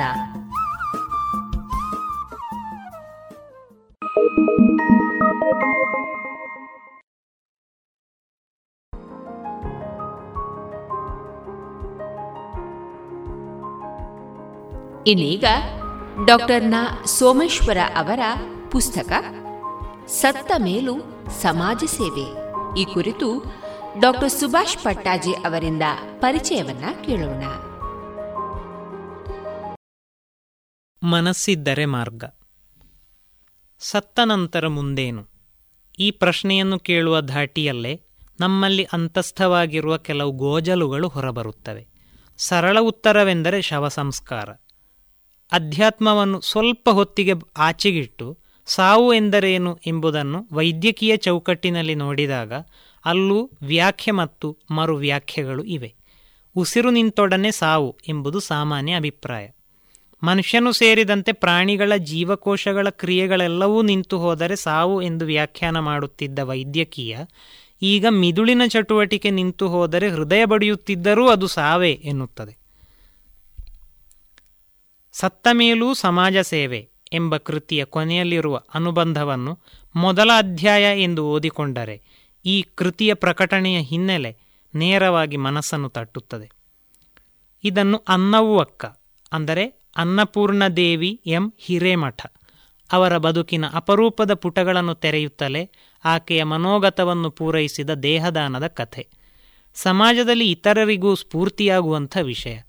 ಅಸ್ತಮ, ಅರ್ಥೈಟಿಸ್, ಮಧುಮೇಹ, ಏರು, ರಕ್ತದೊತ್ತಡ ಇತ್ಯಾದಿ ತೊಂದರೆಗಳಿದ್ದರೂ ಜೀವನೋತ್ಸಾಹವನ್ನು ಕಳೆದುಕೊಳ್ಳದೆ ಸಾವಿಗೆ ಸವಾಲು ಹಾಕಿದಂತೆ ಮೊಮ್ಮಕ್ಕಳ ಚಿನ್ನಾಟದೊಂದಿಗೆ ಮಲಗಿದಲ್ಲಿಯೇ ಮನೆಯ ಎಲ್ಲ ವಾರ್ತೆಗಳನ್ನು ನಿಭಾಯಿಸಿ, ನಂಬಿದವರ ನೆರವಿಗೆ ಧಾವಿಸಿ, ವೈದ್ಯ ವಿದ್ಯಾರ್ಥಿಗಳ ಅಧ್ಯಯನ ಮತ್ತು ಸಂಶೋಧನೆಗೆ ತನ್ನ ದೇಹವನ್ನು ದಾನ ಮಾಡಿ, ಸಾವಿನ ನಂತರವೂ ಸಾರ್ಥಕತೆಯನ್ನು ಮೆರೆದವಳು ನನ್ನ ಅಕ್ಕ ಎಂದು ಎಂದು ಸ್ಮರಿಸುತ್ತಾ ಸಹೋದರ ಹಿರೇಮಠ ಆಕೆಯ ಬದುಕನ್ನು ಶಾಶ್ವತವಾಗಿ ನೆನಪಿಸಿಕೊಳ್ಳಲು ಮನೆ ಮಂದಿಯೊಂದಿಗೆ ಷಡಕ್ಷರ ಸ್ವಾಮಿ ದಿಗ್ಗಾಂಕರ ಪ್ರಕಾಶನ ಎಂಬ ಸಂಸ್ಥೆಯನ್ನು ಸ್ಥಾಪಿಸಿ ಪ್ರಕಟಿಸಿದ ಕೃತಿ ಇದು. ಅಕ್ಕವ್ವನ ಮಾತುಗಳಲ್ಲಿ ಜೀವನೋತ್ಸಾಹ ಪುಟಿಯುತ್ತದೆ. ಹಿರೇಮಠ ಅದನ್ನು ದಾಖಲಿಸಿದ್ದು ಹೀಗೆ. ನಮ್ಮ ಲಿಂಗಾಯತ ಮಂದಿಯಾಗ ಸತ್ಯಮ್ಯಾಲ ಮುಕ್ತಿವಾಹನದಾಗ ಚಂದಂಗ ಶೃಂಗಾರ ಮಾಡಿ ಕುಂದ್ರಿಸಿ, ಊರು ತುಂಬ ಮೆರವಣಿಗೆ ಮಾಡಿ, ಮಣ್ಣು ಮಾಡಿ ಮರುದಿವಸ ಪೂಜಾ ಮಾಡಿ ಹಾಲು ತುಪ್ಪ ಹೊಯ್ದು ಸಮಾಧಿ ಕಟ್ಲಿಕ್ಕಂದರ ಮುಕ್ತಿ ಸಿಗುವುದಲ್ಲ. ಸದ್ಗತಿ ಹೊಂದುವುದಿಲ್ಲ ಅಂತ ಹೇಳ್ತಾರಲ್ಲವ್ವ. ಹ್ಯಾಂಗ ಮಾಡೋಣ ಅಂತ ನಾ ಅಂದ್ರ ಶಿವು ಹುಚ್ಚ, ಜನ ಹುಚ್ಚ ಮಾತು. ಜಡ್ಡು ಜಾಪತ್ರೆ ಆದಾಗ ಮೆಡಿಕಲ್ ಸೈನ್ಸ್ ಓದಿದ ಡಾಕ್ಟರ್ ಮತ್ತು ಔಷಧಿ ಇಂಜೆಕ್ಷನ್ ಬೇಕು. ಆದ್ರೆ ಮೆಡಿಕಲ್ ಸೈನ್ಸ್ ಕಲಿಯೋ ಹುಡುಗರಿಗೆ ಕಲಿಯಕ್ಕ ನಮ್ಮ ದೇಹ ಬೇಡ ಅಂದ್ರೆ ಹೇಗ? ಎಲ್ಲರೂ ಹಿಂಗಂದ್ರೆ ಅವರು ಚಂದಂಗ ಡಾಕ್ಟರ್ ಈಕಿ ಕಲಿಯಬೇಕಂಗ. ಎಲ್ಲರೂ ಹಿಂಗಂದ್ರ ಅವರು ಚಂದಂಗ ಡಾಕ್ಟ್ರಿಗೆ ಕಲಿಬೇಕು ಹೆಂಗ? ಎಂದು ಮರುಸವಾಲು ಹಾಕುತ್ತಿದ್ದ ಅನ್ನಕ್ಕನ ಉತ್ತರ ನನ್ನನ್ನು ಮೂಕ ವಿಸ್ಮಿತನನ್ನಾಗಿಸುತ್ತಿತ್ತು ಸಮಾಜದಲ್ಲಿ ಅನೇಕರಿಗೆ ಲೋಕೋಪಕಾರ ಮಾಡುವ ಮನಸ್ಸು ಇರುತ್ತದೆ. ಅದರಲ್ಲಿಯೂ ನಮ್ಮ ಅಂಗಾಂಗಗಳು, ಅದರ ಅಗತ್ಯ ಇರುವವರಿಗೆ ಉಪಯೋಗವಾಗಿ ನಮ್ಮ ಜೀವನ ಸಾರ್ಥಕವಾಗಲಿ ಎಂಬ ಮನೋಭಿಲಾಷೆಯೂ ಇರುತ್ತದೆ. ಆದರೆ ದೇಹದಾನದ ಕುರಿತು, ಅದಕ್ಕೆ ಅನುಸರಿಸಬೇಕಾದ ವಿಧಿವಿಧಾನದ ಕುರಿತು ಹೆಚ್ಚಿನ ಜನರಿಗೆ ಅರಿವಿರುವುದಿಲ್ಲ. ಶಿಕ್ಷಿತರಿಗೂ ದೇಹದ ಅಂಗಾಂಗ ದಾನದ ಬಗ್ಗೆ ಎಷ್ಟೋ ಅಂಶಗಳು ಸ್ಪಷ್ಟವಾಗಿರುವುದಿಲ್ಲ. ಕಣ್ಣು ದಾನವೆಂದರೆ ಅದರಲ್ಲಿರುವ ಪಾರಪಟಲ ಎಂದರೆ ಕಾರ್ನಿಯಾವನ್ನು ತೆಗೆದು ಅದರ ಅಗತ್ಯ ಇರುವವರಿಗೆ ಅದನ್ನು ಕಸಿ ಮಾಡುವುದು ಎಂದು ಬಿಡಿಸಿ ವೈದ್ಯರು ಹೇಳಿದರೆ ಸಮಾಧಾನ. ಅಕ್ಕವ್ವನ ನೆನಪಿನಲ್ಲಿ ಹೊರಬಂದಿರುವ ಈ ಕೃತಿಯಲ್ಲಿ ಡಾಕ್ಟರ್ ನ ಸೋಮೇಶ್ವರ ಅವರು ತಮ್ಮ ಎಂದಿನ ಆತ್ಮೀಯ ಶೈಲಿಯಲ್ಲಿ ದೇಹದಾನದ ಕುರಿತು ಜನಸಾಮಾನ್ಯರಿಗಿರುವ ಕೆಲವು ಅನುಮಾನಗಳನ್ನು ಬಗೆಹರಿಸುವುದರೊಂದಿಗೆ ದೇಹದ ಇತರ ಅಂಗಾಂಗಗಳ ಕಾರ್ಯಾಚರಣೆ, ಅವುಗಳನ್ನು ದಾನ ಮಾಡುವ ಬಗ್ಗೆ ವಹಿಸಬೇಕಾದ ಮುನ್ನೆಚ್ಚರಿಕೆಗಳನ್ನು ನಿಚ್ಚಳವಾಗಿ ಮುಂದಿಡುತ್ತಾರೆ. ಒಬ್ಬ ವ್ಯಕ್ತಿಯು ತೀರಿಕೊಂಡ ನಂತರ ಆತನ ದೇಹದಲ್ಲಿರುವ ಬಹಳಷ್ಟು ಅಂಗಗಳನ್ನು ದಾನ ಮಾಡಬಹುದು. ಕಣ್ಣುಗಳು, ಮೂತ್ರಪಿಂಡಗಳು, ಹೃದಯ ಹೃದಯ ಕವಾಟಗಳು, ಮಾಂಸಲಿ, ಮೂಳೆ ಮೂಳೆ ಮಜ್ಜೆ, ಮಜ್ಜೆಯೊಳಗಿನ ಕಾಂಡಕೋಶಗಳು, ಮಿದುಳಿನ ಗಡಸುಪೊರೆ, ಲೇಟ ನಾರುಪಟ್ಟಿ, ನಡುಗಿವಿ, ಮೃದುವಸ್ತಿ, ಚರ್ಮ ಮುಂತಾದ ಅನೇಕ ಭಾಗಗಳನ್ನು ಕೊಡುಗೆಯಾಗಿ ಕೊಡಬಹುದು. ಎಲ್ಲಕ್ಕಿಂತ ಮುಖ್ಯವಾಗಿ ವೈದ್ಯಕೀಯ ವಿದ್ಯಾರ್ಥಿಗಳ ಅಧ್ಯಯನ ಮತ್ತು ಸಂಶೋಧನೆಗಾಗಿ ಇಡೀ ದೇಹವನ್ನು ದಾನವಾಗಿ ನೀಡಬಹುದು. ಇದುವೇ ಈ ಕೃತಿಯ ಕೇಂದ್ರವಸ್ತು. ಅಂಗಾಂಗ ದಾನದ ಕುರಿತು ಜನಸಾಮಾನ್ಯರು ಕೇಳಬಹುದಾದ ಪ್ರಶ್ನೆಗಳನ್ನು ತಾವೇ ಹಾಕಿಕೊಂಡು ಉತ್ತರಿಸುತ್ತಾ ಹೋಗುವುದು ಈ ಕೃತಿಯ ವಿಶೇಷತೆ. ಅಲ್ಲಲ್ಲೇ ಥಟ್ಟೆಂದು ಹಲವು ಅಂಶಗಳು ಮನಸ್ಸಿನಲ್ಲಿ ನಾಟಿಬಿಡುತ್ತವೆ. ಉದಾಹರಣೆಗೆ, ನೇತ್ರದಾನಕ್ಕೆ ವಯೋಮಿತಿ ಇಲ್ಲ. ಕನ್ನಡಕ ಹಾಕಿಕೊಳ್ಳುವವರು ನೇತ್ರದಾನ ಮಾಡಬಹುದು. ಕಣ್ಣು ಪೊರೆ ತೆಗೆಸಿಕೊಂಡವರು ಕೂಡ ಅಷ್ಟೇ. ಮಧುಮೇಹ, ಅತಿರಕ್ತದೊತ್ತಡ, ಹೃದ್ರೋಗ, ಅಸ್ತಮ, ಕೀಲುರೋಗ, ಕ್ಷಯ, ಕ್ಯಾನ್ಸರ್ ಪೀಡಿತರೂ ಕಣ್ಣು ದಾನ ಮಾಡಬಹುದು. ರಕ್ತದಾನದ ಕುರಿತು ಜನರಿಗೆ ಒಂದಷ್ಟು ಮಾಹಿತಿ ಇದೆ, ಪರಿಚಯವೂ ಇದೆ, ಆದರೆ ದೇಹದಾನದ ಕುರಿತು ಗೊಂದಲವೇ ಹೆಚ್ಚು. ದೇಹದಾನದ ಕುರಿತು ಇಲ್ಲಿ ಕಿವಿಮಾತಿನ ರೂಪದ ಎಚ್ಚರಿಕೆಗಳಿವೆ. ಶವಪರೀಕ್ಷೆ ಆಗಿರುವ ದೇಹ, ಕೊಳೆತ ಶರೀರ, ಆತ್ಮಹತ್ಯೆ ಅಥವಾ ಕೊಲೆ ಆದ ಶರೀರ, ಹದಿನೆಂಟು ವರ್ಷಕ್ಕಿಂತ ಕಮ್ಮಿ ಪ್ರಾಯದ ದೇಹ, ಶರೀರದ ಹಲವು ಭಾಗಗಳಿಗೆ ಕ್ಯಾನ್ಸರ್ ಹರಡಿರುವ ದೇಹ, ಮೃತನಾದ ನಂತರ ಒಂದು ಕಳೆದ, ಒಂದು ದಿನ ಕಳೆದ ಮೇಲೂ ಶೈತ್ಯಾಗಾರದಲ್ಲಿ ಇಟ್ಟಿರದ ದೇಹ ಏಡ್ಸ್, ಕ್ಷಯ, ಧನುರ್ವಾತ, ಗ್ಯಾಂಗ್ರೀನ್ ಇರುವವರ ದೇಹ ಇವುಗಳನ್ನು ದಾನರೂಪವಾಗಿ ನೀಡುವಂತಿಲ್ಲ, ಪಡೆದುಕೊಳ್ಳುವಂತಿಲ್ಲ. ಕೃತಿಯುದ್ದಕ್ಕೂ ಕುತೂಹಲವನ್ನು ಕೆರಳಿಸುವ ಅಥವಾ ಗೊಂದಲವನ್ನು ನಿವಾರಿಸುವ ಅನೇಕ ಅಧ್ಯಾಯಗಳು ಇವೆ. ಜೊತೆ ಜೊತೆಗೆ ಭಾರತದಲ್ಲಿ ವಿಶೇಷವಾಗಿ ಮೂತ್ರಪಿಂಡದ ಅವಶ್ಯಕತೆ ಇರುವ ಸ್ಥಿತಿಗತಿಯನ್ನು ನಮ್ಮ ಮುಂದಿಡಲಾಗಿದೆ. ಭಾರತದಲ್ಲಿ ಮೂತ್ರಪಿಂಡ ವೈಫಲ್ಯದ ಅಂತಿಮ ಘಟ್ಟದಲ್ಲಿರುವ ಸುಮಾರು ಆರರಿಂದ ಎಂಟು ಲಕ್ಷ ಜನರು ಇದ್ದಾರೆ. ಇವರಲ್ಲಿ ಸುಮಾರು ಒಂದು ಲಕ್ಷ ಜನರು ಬದಲಿ ಮೂತ್ರಪಿಂಡ ಜೋಡಣೆಯ ನಿರೀಕ್ಷೆಯಲ್ಲಿದ್ದಾರೆ. ಇವರಲ್ಲಿ ಸುಮಾರು ಆರು ಸಾವಿರ ಜನರಿಗೆ ಜೋಡಣೆಗೆ ಬದಲಿ ಮೂತ್ರಪಿಂಡ ದೊರೆಯಬಹುದು. ಉಳಿದವರು ಬದಲಿ ಮೂತ್ರಪಿಂಡ ಇಲ್ಲದೆಯೇ ತೀರಿಕೊಳ್ಳಬೇಕಾಗುತ್ತದೆ. ಇಂಥ ಕೃತಿಗಳು ಸಮಾಜವನ್ನು ಎಚ್ಚರಿಸುವ, ಕಣ್ಣು ತೆರೆಸುವ ಕೆಲಸ ಮಾಡುತ್ತವೆ. ನಾಡಿನ ಪ್ರಸಿದ್ಧ ಸಾಹಿತಿ, ಕಲಾವಿದರು, ಸಾಧಕರು ದೇಹದಾನ ಮಾಡಿರುವ ಬಗ್ಗೆ ಪುಟ್ಟ ವಿವರಗಳು ಈ ಕೃತಿಯಲ್ಲಿವೆ. ಸಾಹಿತಿ ಚಿ ಶ್ರೀನಿವಾಸರಾಜು, ಚಿತ್ರನಟ ಲೋಕೇಶ್, ವೈದ್ಯ ಮತ್ತು ಲೇಖಕ ಸಾಜ ನಾಗಲೋಟಿಮಠ ಪತ್ರಕರ್ತ ಬಿ ವಿ ವೈಕುಂಠರಾಜು, ನಾಡಿನ ವಿಜ್ಞಾನ ಲೇಖಕ ಜಿ ಟಿ ನಾರಾಯಣರಾವ್ ಇವರು ಗತಿಸಿದ ನಂತರವೂ ನಿಜವಾದ ಅರ್ಥದಲ್ಲಿ ಸಮಾಜ ಸೇವೆಯನ್ನು ಮಾಡಿದವರು.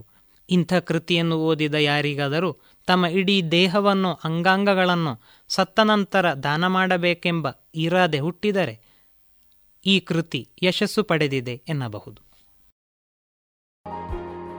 ಇದುವರೆಗೆ ಡಾಕ್ಟರ್ನ ಸೋಮೇಶ್ವರ ಅವರ ಸತ್ತ ಮೇಲೂ ಸಮಾಜ ಸೇವೆ. ಈ ಪುಸ್ತಕದ ಕುರಿತು ಡಾಕ್ಟರ್ ಸುಭಾಷ್ ಪಟ್ಟಾಜಿ ಅವರಿಂದ ಪರಿಚಯವನ್ನ ಕೇಳಿದರೆ.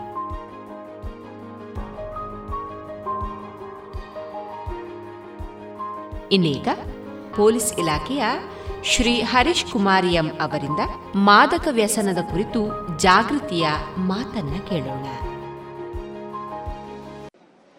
ಡ್ರಗ್ಸ್ ಎಂದರೆ ಔಷಧಿ, ನಿಮಗೆಲ್ಲ ಗೊತ್ತಿರ್ಬೋದು.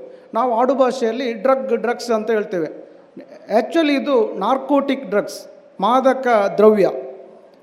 ಯಾವ ವಸ್ತುವು ನಮ್ಮೊಳಗಿನ ಮನಸ್ಸಿನನ್ನು ವಿಚಲಿತಗೊಳಿಸುತ್ತದೆ, ನಮ್ಮನ್ನು ಬೇರೆಡೆಗೆ ಕೊಂಡೊಯ್ಯುತ್ತದೆ ಅಂತ ಭಾವಿಸ್ತೇವೆ. ಅದು ಮಾದಕ ವಸ್ತುಗಳಾಗಿರುತ್ತದೆ. ಭಾರತದಲ್ಲಿ ಸರಿಸುಮಾರು ಒಂದು ಪಾಯಿಂಟ್ ನಾಲ್ಕು ಲಕ್ಷ ಕೋಟಿ ವ್ಯವಹಾರ ನಡೆಸ್ತಿದೆ ಅಂತ ಹೇಳಲಿಕ್ಕೆ ತುಂಬ ಬೇಸರ ಆಗ್ತಾ ಈ ಡ್ರಗ್ಸ್ ವ್ಯವಹಾರದಿಂದ. ಬೆಂಗಳೂರಿನ ಒಂದು ಲಯನ್ ಸಂಸ್ಥೆಯ ಒಂದು ಇದರಲ್ಲಿ ಸರಾಸರಿ ಮೂವತ್ತೈದು ಪರ್ಸೆಂಟ್ ಕಾಲೇಜ್ ಸ್ಟೂಡೆಂಟ್ಗಳೇ ಈ ಡ್ರಗ್ಸಲ್ಲಿ ಭಾಗಿಯಾಗ್ತಿದ್ದಾರೆ ಅನ್ನೋದು ತುಂಬ ಬೇಸರದ ವಿಷಯ. ಈ ಡ್ರಗ್ಸಿಂದ ದೀರ್ಘಕಾಲದ ಸೇವನೆಯಿಂದ ಮಾನಸಿಕ ವ್ಯತ್ಯಾಸಗಳು ಕ್ಯಾನ್ಸರ್ ಬರ್ತದೆ, ಪುರುಷತ್ವ ನಾಶವಾಗ್ತದೆ ಬುದ್ಧಿಭ್ರಮಣೆ ಖಿನ್ನತೆ, ಇದೆಲ್ಲ ಕೊನೆಗೆ ಸಾವಿನ ಮೂಲಕ ಮುಗೀತದೆ. ಕೆಲವೊಂದು ಮಾತ್ರೆಗಳು ಕೂಡ ಡ್ರಗ್ಸ್ ರೀತಿಯಲ್ಲಿ ನೋವು ನಿವಾರಕ ಮಾತ್ರೆಗಳು ಕೂಡ ನಮಗೆ ಡ್ರಗ್ಸ್ ಆಗಿ ಪರಿವರ್ತನೆ ಆಗ್ತದೆ. ಒಂದು ಸಲ ನುಂಗಿದರೆ ಮನಸ್ಸಿಗೆ ನೋವು ಖುಷಿ ಕೊಡ್ತದೆ. ಪ್ರತಿದಿನ ಅದನ್ನೇ ನುಂಗ್ತಾ ನುಂಗ್ತಾ ಹೋಗ್ತೇವೆ. ಇದು ಕೂಡ ಒಂದು ವ್ಯಸನವೇ. ಉದಾಹರಣೆಗೆ ಈಗ ಸಿಗ್ತಿಲ್ಲ ಒಂದು ಬ್ಲ್ಯಾಕ್ ಕಲರ್ ಅಯೋಡೆಕ್ಸ್ ಅಂತ ಬರ್ತಿತ್ತು. ಅದನ್ನು ಇನ್ನೊಂದು ವಸ್ತುವಿನೊಂದಿಗೆ ಆ ವಸ್ತು ಯಾವುದು ಅಂತ ಬೇಡ. ಸೇರಿಸಿದರೆ ಅದು ಡ್ರಗ್ಸ್ ಆಗಿ ಪರಿವರ್ತನೆ ಆಗ್ತದೆ. ದಿನನಿತ್ಯ ನಮ್ಮ ವೈಟ್ನರ್ ಆಗಲಿ ಅದಕ್ಕೊಂದು ವಸ್ತು ಸೇರಬೇಕು. ಅದೆಲ್ಲ ಡ್ರಗ್ಸ್ ಆಗಿ ಪರಿವರ್ತನೆ ಆಗ್ತದೆ. ಇದರಿಂದ ನಾವೆಲ್ಲ ತುಂಬ ಜಾಗೃತರಾಗಿರಬೇಕು ಇದಕ್ಕೆ ಹೆಚ್ಚಾಗಿ ಬಲಿಯಾಗುವವರು ದುಃಖಿತರು, ಅಸಹಾಯಕರು, ಮಾನಸಿಕ ಅಸ್ವಸ್ಥರು, ವ್ಯಕ್ತಿತ್ವ ದೋಷವುಳ್ಳವರು. ಮುಖ್ಯವಾಗಿ ಸ್ಟೂಡೆಂಟ್ ಲೈಫಲ್ಲಿ ವ್ಯಕ್ತಿತ್ವ ದೋಷ. ನಾವು ಒಂದು ರೂಮಲ್ಲಿ ಇರ್ತೇವೆ ಪಿ ಜಿಯಲ್ಲಿ ಇರ್ತೇವೆ. ಎಲ್ಲಿಂದಲೋ ಬಾಂಬೆಯಿಂದ ಒಬ್ಬ ಬರ್ತಿ, ಬಂದಿರ್ತಾನೆ, ಅದೇ ಕಾಲೇಜಿಗೆ ಅವನು ಅದನ್ನು ಕಲಿಸಿರ್ತಾನೆ. ಹೀಗೆ ವ್ಯಕ್ತಿತ್ವ ದೋಷದಿಂದಾಗಿ ನಮಗೆ ಖಂಡಿತವಾಗಿ ಇದು ಹರಡ್ತದೆ. ನೀವು ಮಂಗಳೂರು ಕಡೆ ಒಂದು ಇನ್ಸಿಡೆಂಟ್ ಆಗಿತ್ತು. ಒಂದು ಹುಡುಗಿಯ ಕೊಲೆ ಆಗಿತ್ತು. ಸಣ್ಣ ಹುಡುಗಿ ಕಾಲೇಜಲ್ಲಿದ್ದಳು ತುಂಬ ದಿನ ಎಲ್ಲಿದ್ದಾಳೆ ಅಂತ ಕಾಣಲಿಲ್ಲ ನಾಪತ್ತೆ ಆಗಿದ್ಲು. ಆಮೇಲೆ ಹುಡುಕಿದ್ರು, ಹುಡುಕುವಾಗ ಅವರ ಮನೆಯ ಹಿಂದುಗಡೆ ಹೆಣವಾಗಿ ಸಿಕ್ಕಿದ್ಲು. ಲಾಸ್ಟ್ ನೋಡುವಾಗ ಅವಳ ಅಣ್ಣನೇ ಅವಳನ್ನು ಕೊಂದಿರ್ತಾನೆ. ಅಣ್ಣ ಈ ಡ್ರಗ್ ಎಡಿಟರ್ ಅವನೇನೆಂದರೆ, ಇವಳು ಯಾವಾಗಲೂ ಅದಕ್ಕೆ ಆ ತಂದೆ ತಾಯಿ ಹೇಳ್ತಾ ಹೇಳ್ತಿರ್ತಾಳೆ ಅವನು ಅಣ್ಣ ಇದು ಮಾಡ್ತಾನೆ, ಅಣ್ಣ ಸ್ಮೋಕ್ ಮಾಡ್ತಾನೆ ಇಂಜೆಕ್ಷನ್ ಮಾಡ್ತಾನೆ ಅಂತ. ಅದಕ್ಕಾಗಿ ಸಿಟ್ಟಿನಿಂದ ಒಂದು ದಿನ ತಂಗಿಯನ್ನೇ ಕೊಂದಿರ್ತಾನೆ. ಯಾಕಂದರೆ ಅವನಿಗೆ ಗೊತ್ತಿರೋದಿಲ್ಲ ಅವನು ಕೊಲ್ಲೋದಲ್ಲ ಅವನೊಳಗಿನ ಡ್ರಗ್ ಇದೆಯಲ್ಲ ಅದು ಕೊಲ್ಲಿಸ್ತದೆ. ಅದರಿಂದ ದಯವಿಟ್ಟು ನೀವು ಇದರಿಂದ ತುಂಬಾ ದೂರ ಇರಬೇಕಾಗ್ತದೆ. ಡ್ರಗ್ಗೆ ಸಾವಿರದ ಒಂಬೈನೂರ ಎಂಬತ್ತೈದರಲ್ಲಿ ಈ ನಿರೋಧ, ವಿರೋಧಕ್ಕಾಗಿ ಒಂದು ಕಾಯ್ದೆ ತಂದಿರ್ತಾರೆ, N D P S act ಅಂತ ಹೇಳ್ತಾರೆ. N D P S act ಸಾವಿರದ ಒಂಬೈನೂರ ತೊಂಬತ್ತರಲ್ಲಿ ಅದನ್ನು ಮತ್ತೆ ಇದು ಮಾಡ್ತಾರೆ, ಕಾಯ್ದೆಗೆ ತಿದ್ದುಪಡಿ ತಂದು ಕಠಿಣವಾದ ಶಿಕ್ಷೆಯನ್ನು ಕೊಡಲಿಕ್ಕೆ ಇದಿದೆ. ಎನ್ ಡಿ ಪಿ ಎಸ್ ಅಂದರೆ narcotic drugs and psychotropic substance act ಅಂತೇಳಿ. ಅದರಲ್ಲಿ ನಿಮಗೆ ಮಾರುವವನಿಗೆ ಮತ್ತು ಎಳೆಯುವವನಿಗೆ ಇಬ್ಬರಿಗೂ ಕಠಿಣ ಶಿಕ್ಷೆ ಇದೆ. ಸಾಧಾರಣ ಎರಡು ವರ್ಷದಿಂದ ಹತ್ತು ವರ್ಷಗಳ ತನಕ ಶಿಕ್ಷೆ ಆಗ್ತದೆ. ಎರಡು ಲಕ್ಷವರೆಗೆ ದಂಡ ಆಗ್ತದೆ. ದಂಡ ವಿಧಿಸಿದರೆ ಮತ್ತೆ ಕಾರಾಗೃಹವಾಸ ಕಂಟಿನ್ಯೂ ಆಗ್ತದೆ. ಕಠಿಣವಾದ ಶಿಕ್ಷೆ ಕೂಡ ಇದೆ ಅದಕ್ಕೆ. ಮತ್ತೊಂದೇನೆಂದರೆ ಈ ಡ್ರಗ್ಸ್ ಯಾರು ಎಳೀತಾರ ಅಥವಾ ಸೇರ್ತಾರ ಅವರಲ್ಲಿ ಆರು ತಿಂಗಳವರೆಗೆ ಮೂತ್ರ ಮತ್ತು ಬ್ಲಡ್ಡಲ್ಲಿ ಅದರ ಸ್ಯಾಂಪಲ್ ಸಿಗ್ತದೆ. ಈಗ ಯಾರಾದರೂ ಒಂದು ಎಲ್ಲಿಯಾದರೂ ಒಂದು ಕಡೆ ಸಿಕ್ಕಿ ಬೀಳ್ತಾನೆ. ಯಾರಾದರೂ ಒಬ್ಬ ಡ್ರಗ್ ಪೆಡ್ಲರ್ ಆಗಲಿ ಅಥವಾ ಡ್ರಗ್ ಎಳೆಯೋನಾಗಲಿ. ಅವನು ಬಾಯಿ ಬಿಟ್ಟಿರ್ತಾನೆ. ನಾನು ಆರು ತಿಂಗಳಿಂದ ಇಲ್ಲಿ ಒಬ್ಬನಿಗೆ ಕೊಟ್ಟಿದ್ದೇನೆ ಪುತ್ತೂರಲ್ಲಿ ಅಂತ. ಆಗ ಆ ಬ್ಲಡ್ ಸ್ಯಾಂಪಲ್ ಮತ್ತು ಮೂತ್ರದ ಸ್ಯಾಂಪಲನ್ನು ತೆಗೆದು ಕೂಡ ಆರು ತಿಂಗಳವರೆಗೆ ಪರೀಕ್ಷಿಸಬಹುದು. ಅದರಲ್ಲಿ ಕೂಡ ಶಿಕ್ಷೆ ಆಗ್ತದೆ. ಅದರಿಂದಲೂ ನಾವು ತುಂಬ ಜಾಗೃತರಾಗಿರಬೇಕು. N D P S act ಆ್ಯಕ್ಟಿನ ಪ್ರಕಾರ ಪ್ರತಿ ಜಿಲ್ಲೆಯಲ್ಲಿ ಅದಕ್ಕಂತಲೇ ಎನ್ ಡಿ ಪಿ ಎಸ್ ನ್ಯಾಯ ನ್ಯಾಯಾಲಯ ಇದೆ. ಅಂದರೆ ಬೇಗ ತ್ವರಿತಗತಿಯಲ್ಲಿ ಅದಕ್ಕೆ ಶಿಕ್ಷೆ ವಿಧಿಸಬೇಕಂತ ಇದಕ್ಕಾಗಿ ನ್ಯಾಯಾಲಯ ಕೂಡ ಇದೆ. ಮತ್ತು ಈ ಆಲ್ಕೋಹಾಲ್ ಮತ್ತು ಗಾಂಜಾ ನಮಗೆ ಎಡಿಕ್ಟ್ ಆಗಲಿಕ್ಕೆ ಒಂದು ಮೂರರಿಂದ ನಾಲ್ಕು ತಿಂಗಳೆಲ್ಲ ತಗೊಳ್ತದೆ.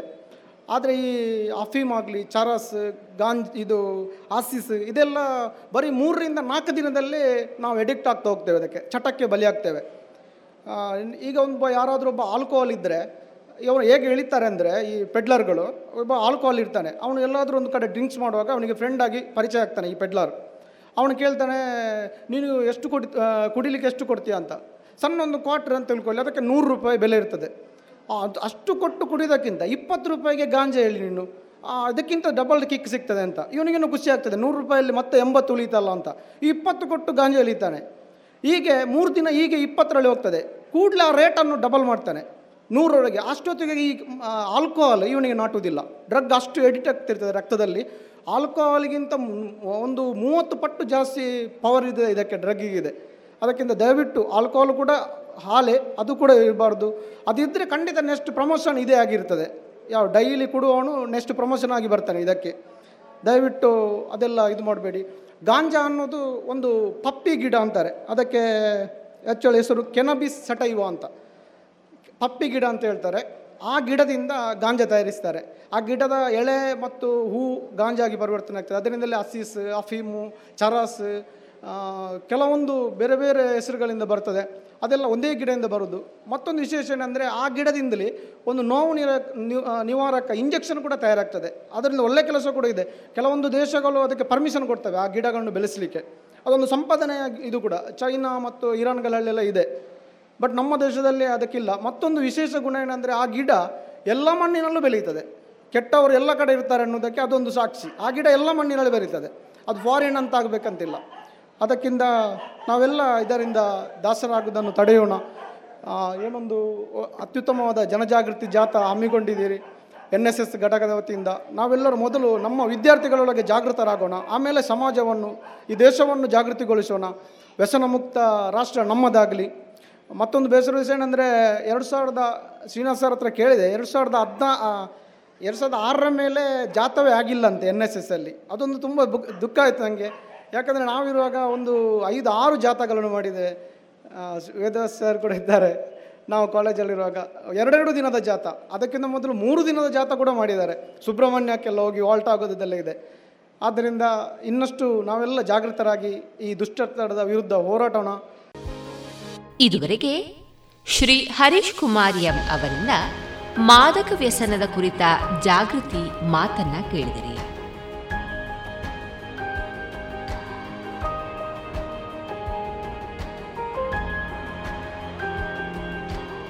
ಇದೀಗ ದಕ್ಷಿಣ ಕನ್ನಡ ಜಿಲ್ಲಾ ಕನ್ನಡ ಸಾಹಿತ್ಯ ಪರಿಷತ್ ಪುತ್ತೂರು ತಾಲೂಕು ಘಟಕ ಮತ್ತು ಮಹಾತೋಬಾರ ಶ್ರೀ ಮಹಾಲಿಂಗೇಶ್ವರ ದೇವಸ್ಥಾನದ ಸಹಯೋಗದೊಂದಿಗೆ ನಡೆದ ರಾಜ್ಯ ಮಟ್ಟದ ಪುಸ್ತಕ ಮೇಳ ಹಬ್ಬದ ಸಂದರ್ಭದಲ್ಲಿ ಡಾಕ್ಟರ್ ಶೋಭಿತಾ ಸತೀಶ್ ಅವರು ನೀಡಿದ್ದ ಸುಗಮ ಸಂಗೀತ ಕಾರ್ಯಕ್ರಮ ಪ್ರಸಾರವಾಗಲಿದೆ.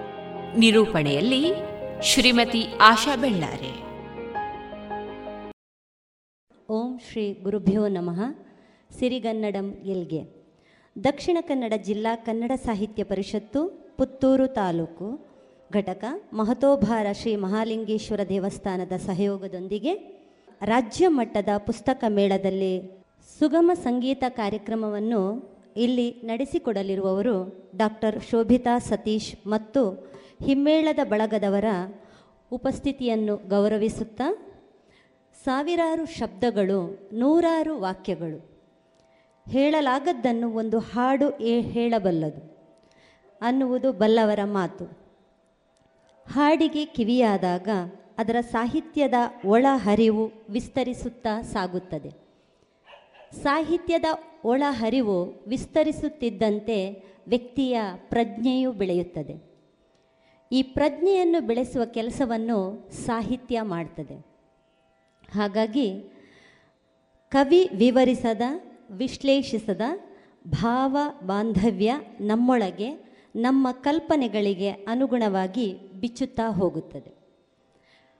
ಹಾಡಿನೊಂದಿಗೆ ಪ್ರಜ್ಞಾ ಪ್ರವಾಹದ ಹರಿವು ನಮ್ಮನ್ನು ಸೂಕ್ಷ್ಮಗ್ರಾಹಿಯನ್ನಾಗಿಸುತ್ತದೆ. ಇತ್ತೀಚಿನ ದಿನಗಳಲ್ಲಿ ನಮಗೆ ಇದು ಅತಿ ಅಗತ್ಯವಾದಂತಹ ಒಂದು ವಿಷಯವೂ ಆಗಿದೆ. ಹೌದು, ಶಾಸ್ತ್ರೀಯ ಭಾವಗೀತೆ, ಸುಗಮ ಸಂಗೀತ, ರಂಗಗೀತೆ, ಜನಪದ ಹಾಡು, ತತ್ವಪದ ಮುಂತಾದ ಸಂಗೀತ ಪ್ರಕಾರಗಳಲ್ಲಿ ತೊಡಗಿ ವೀಕ್ಷಕ ಕೇಳುಗರಿಗೆ ತಲುಪಿಸುತ್ತಿರುವ ಡಾಕ್ಟರ್ ಶೋಭಿತಾ ಸತೀಶ್, ಪ್ರಾಂಶುಪಾಲರು ವಿವೇಕಾನಂದ ಶಿಕ್ಷಣ ಮಹಾವಿದ್ಯಾಲಯ ಪುತ್ತೂರು. ಇವರು ಮೂಲತಃ ಕಾಸರಗೋಡಿನವರು. ಕಲಾ ಮನೆತನದವರು.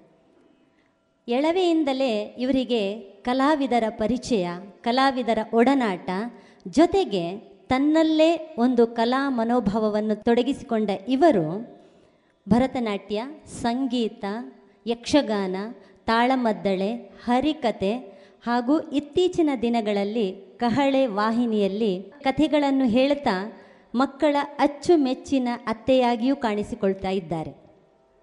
ಇದೀಗ ಇವರೊಂದಿಗೆ ಹಿಮ್ಮೇಳದಲ್ಲಿ ಸಹಕರಿಸ್ತಾ ಇರುವವರು ಶ್ರೀಯುತ ಸಾಯಿರಾಮ್ ರಾವ್ ತಬ್ಲಾದಲ್ಲಿದ್ದಾರೆ ಹಾಗೂ ರಿದಮ್ ಪ್ಯಾಡ್ನಲ್ಲಿ ಸಚಿನ್ ಹಾಗೂ ಕೀಬೋರ್ಡ್ನಲ್ಲಿ ಅಶ್ವಿನ್.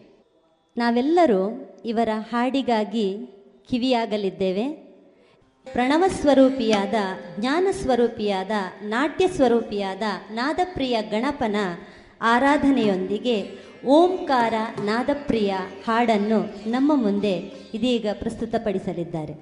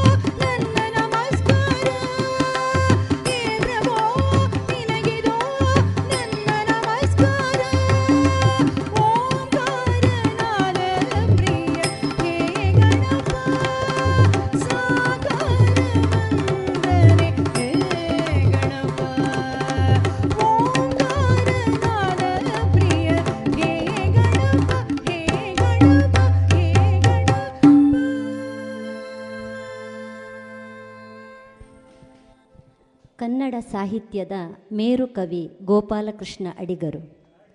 ಹದಿಮೂರನೇ ವಯಸ್ಸಿನಲ್ಲಿ ಇವರು ಕವನ ಬರೆದಾಗ ಇವರಲ್ಲಿ ಒಬ್ಬರು ಒಂದು ಪ್ರಶ್ನೆ ಕೇಳಿದ್ರಂತೆ. ಇಷ್ಟು ಚಿಕ್ಕ ವಯಸ್ಸಲ್ಲೇ ನೀವು ಕವನ ಬರೆದ್ರಲ್ಲ, ಯಾವ ಪ್ರೇರಣೆ ನಿಮಗೆ ಅಂತ. ಆಗ ಅವರು ಉತ್ತರಿಸಿದ್ರು, ನಾನು ಚಿಕ್ಕಂದಿನಿಂದಲೇ ಯಕ್ಷಗಾನವನ್ನು ನೋಡುವ ಅಭ್ಯಾಸ ಇದೆ. ಇದರಲ್ಲಿ ಬರುವಂತಹ ನಾಟ್ಯ, ಅಭಿನಯ, ಮಟ್ಟುಗಳು ಇದು ನನಗೆ ಇವತ್ತು ಕವನ ಬರೀಲಿಕ್ಕೆ ಸಹಕಾರಿಯಾಯಿತು ಅಂತ. ಇವರ ಕಾವ್ಯ ಸಂಕಲನಗಳನ್ನು ಹಾಡ್ತಾ ಅದನ್ನು ಜನರಿಗೆ ತಲುಪಿಸುವಂಥ ಕೆಲಸಗಳು ನಡೀತಾ ಇದೆ. ಇದೀಗ ಗೋಪಾಲಕೃಷ್ಣ ಅಡಿಗರ ಕಾವ್ಯ ಮೌನ ತಬ್ಬಿತು ನೆಲವ ಪುಳಕಗೊಂಡಿತು ಧಾರಿಣಿ.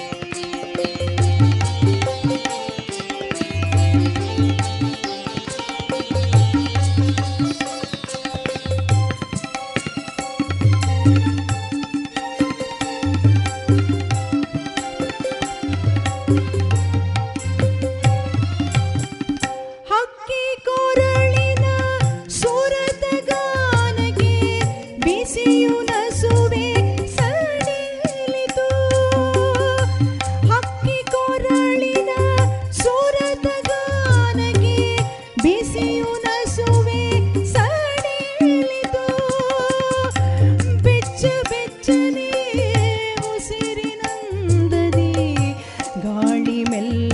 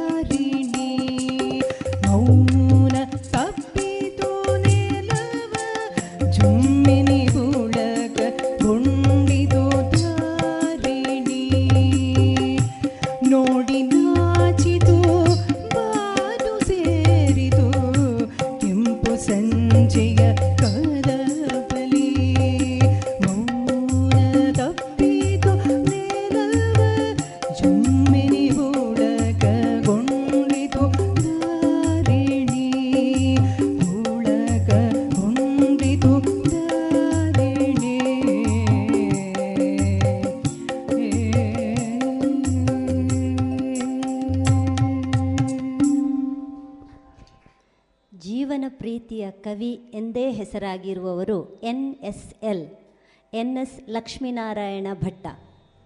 ಇವರ ಬಿಗಿ ಮತ್ತು ಹದ ಶಬ್ದಗಳ ಪ್ರಯೋಗ ಸಾಹಿತ್ಯ ಲೋಕದಲ್ಲೇ ಒಂದು ಅಚ್ಚನ್ನು ಮೂಡಿಸಿದೆ. ಒಲವಿನ ಕವಿ ಹಾಗೂ ಇವರು ರಚಿಸಿದ ಹಲವಾರು ಕವನಗಳು, ಸಾಹಿತ್ಯ ಪ್ರಕಾರಗಳು ಕನ್ನಡ ಸಾರಸ್ವತ ಲೋಕಕ್ಕೆ ಒಂದು ವಿಶಿಷ್ಟ ಕೊಡುಗೆಯನ್ನು ಕೊಟ್ಟಿದೆ. ಇದೀಗ ಎನ್ ಎಸ್ ಲಕ್ಷ್ಮೀನಾರಾಯಣ ಭಟ್ಟ ಇವರ ಒಲವೆ ಎಂಬ ಹಾಡು ನಮ್ಮ ಮುಂದೆ.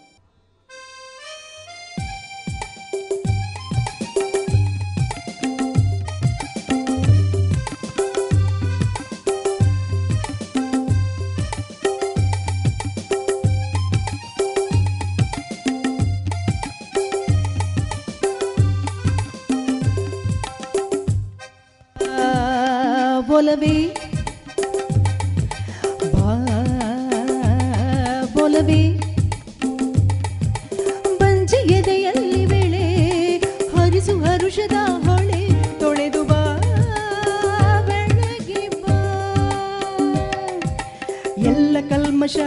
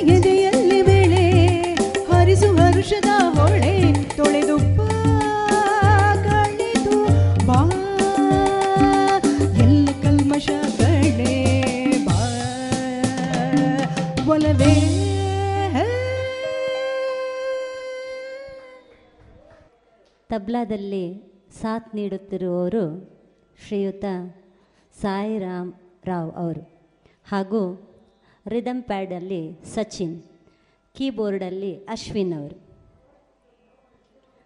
ಸೂರ್ಯಂಗೂ ಚಂದ್ರಂಗೂ ಬಂದಾಗ ಮುನಿಸು ಹಾಗೂ ನಾಕೊಂದ್ಲಿ ನಾಕ ಈ ಚಲನಚಿತ್ರದ ಹಾಡುಗಳನ್ನು ಕೇಳದವರೇ ಇಲ್ಲ ಅಂತ ಹೇಳ್ಬೋದು. ಇಂದಿಗೂ ನಾವು ಗುನುಗುನಿಸ್ತಾ ಇರುವಂತಹ ಹಾಡಿದು. ಇದನ್ನು ಬರೆದವರು ಯಾರು ಅಂತ ಕೇಳಿದರೆ ಎಂ ಎನ್ ವ್ಯಾಸರಾವ್ ಅವರು. ಇವರು ಚಲನಚಿತ್ರಗಳಲ್ಲಿ ಹಾಡುಗಳನ್ನು ರಚನೆ ಮಾಡಿ, ಸಂಯೋಜನೆ ಮಾಡಿ ಬಹಳ ಅರ್ಥವತ್ತಾಗಿ ಅದನ್ನು ಹಾಡುವಲ್ಲಿ, ಹಾಡಿಸುವಲ್ಲಿ ಸಮರ್ಥರು ಅಂತೇಳಿ ಕರೆಯಿಸಲ್ಪಡ್ತಾ ಇದ್ರು. ಇವರ ಕಾದಂಬರಿ ಹಾಗೂ ಸಣ್ಣ ಕಥೆಗಳು ಕೂಡ ಜನಜನಿತವಾಗಿದೆ. ಇವರ ಭಾವಪೂರ್ಣ ಹಾಡುಗಳಲ್ಲಿ ಒಂದಾದ ನಿನ್ನ ಕಂಗಳ ಕೊಳದಿ. ಇದೀಗ ನಮ್ಮ ಮುಂದೆ. ನಿನ್ನ ಕಂಗಳ ಕೊಳದಿ ಬೆಳದಿಂಗಳಿಳಿದಂತೆ ನನ್ನೆದೆಯ ಕಡಲೇಕೆ? जीते हो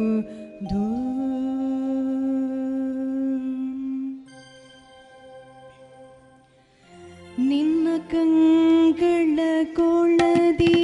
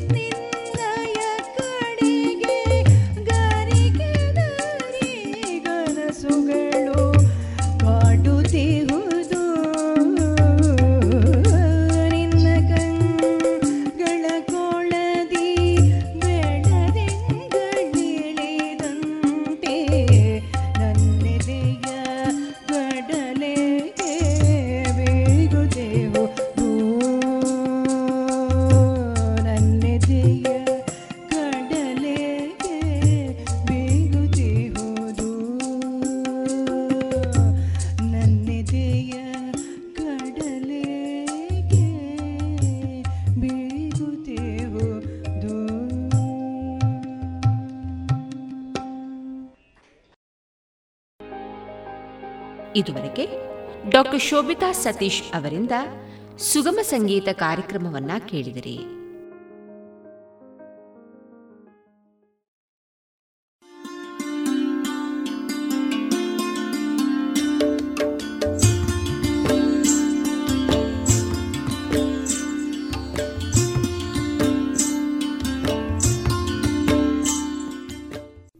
ರೇಡಿಯೋ ಪಾಂಚಜನ್ಯ ಸಮುದಾಯ ಬಾನುಲಿ ಕೇಂದ್ರದಿಂದ ನಿಮ್ಮ ಕಾರ್ಯಕ್ರಮಗಳು ಪ್ರಸಾರವಾಗಬೇಕೆ? ಹಾಗಿದ್ದರೆ ನಮ್ಮನ್ನು ಸಂಪರ್ಕಿಸಿ. ನಮ್ಮ ದೂರವಾಣಿ ಸಂಖ್ಯೆ ಸೊನ್ನೆ ಎಂಟು ಎರಡು ಐದು ಒಂದು, ಎರಡು ಒಂಬತ್ತು ಎಂಟು ನಾಲ್ಕು ಒಂಬತ್ತು ಒಂಬತ್ತು.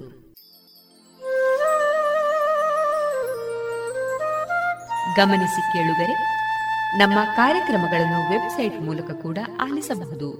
ನಮ್ಮ ವೆಬ್ಸೈಟ್ ವಿಳಾಸ W W W radio Panchajanya dot com.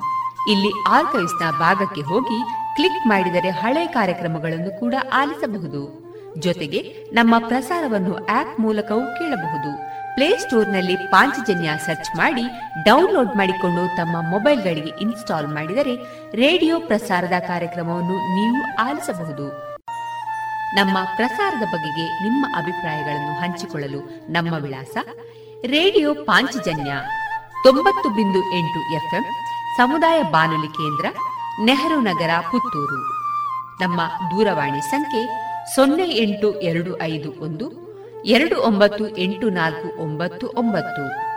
Email ವಿಳಾಸ radio Panchajanya at Gmail dot com ನಮ್ಮ ವಿಳಾಸ ಮತ್ತೊಮ್ಮೆ ರೇಡಿಯೋ ಪಾಂಚಜನ್ಯ ತೊಂಬತ್ತು ಬಿಂದು ಎಂಟು ಎಫ್ಎಂ ಸಮುದಾಯ ಬಾನುಲಿ ಕೇಂದ್ರ, ನೆಹರು ನಗರ, ಪುತ್ತೂರು. ನಮ್ಮ ದೂರವಾಣಿ ಸಂಖ್ಯೆ ಸೊನ್ನೆ ಎಂಟು ಎರಡು ಐದು ಒಂದು, ಎರಡು ಒಂಬತ್ತು ಎಂಟು ನಾಲ್ಕು ಒಂಬತ್ತು ಒಂಬತ್ತು. ಇಲ್ಲಿಗೆ ಈ ಹೊತ್ತಿನ ಪ್ರಸಾರ ಕಾರ್ಯಕ್ರಮವನ್ನ ಮುಕ್ತಾಯಗೊಳಿಸುತ್ತಿದ್ದೇವೆ. ಆತ್ಮೀಯ ಕೇಳುಗರಿಗೆಲ್ಲ ರೇಡಿಯೋ ಪಾಂಚಜನ್ಯದ ಬಳಗದ ಪರವಾಗಿ ನಾನು ತೇಜಸ್ವಿ ರಾಜೇಶ್ ಮಾಡುವ ಅನಂತ ವಂದನೆಗಳು.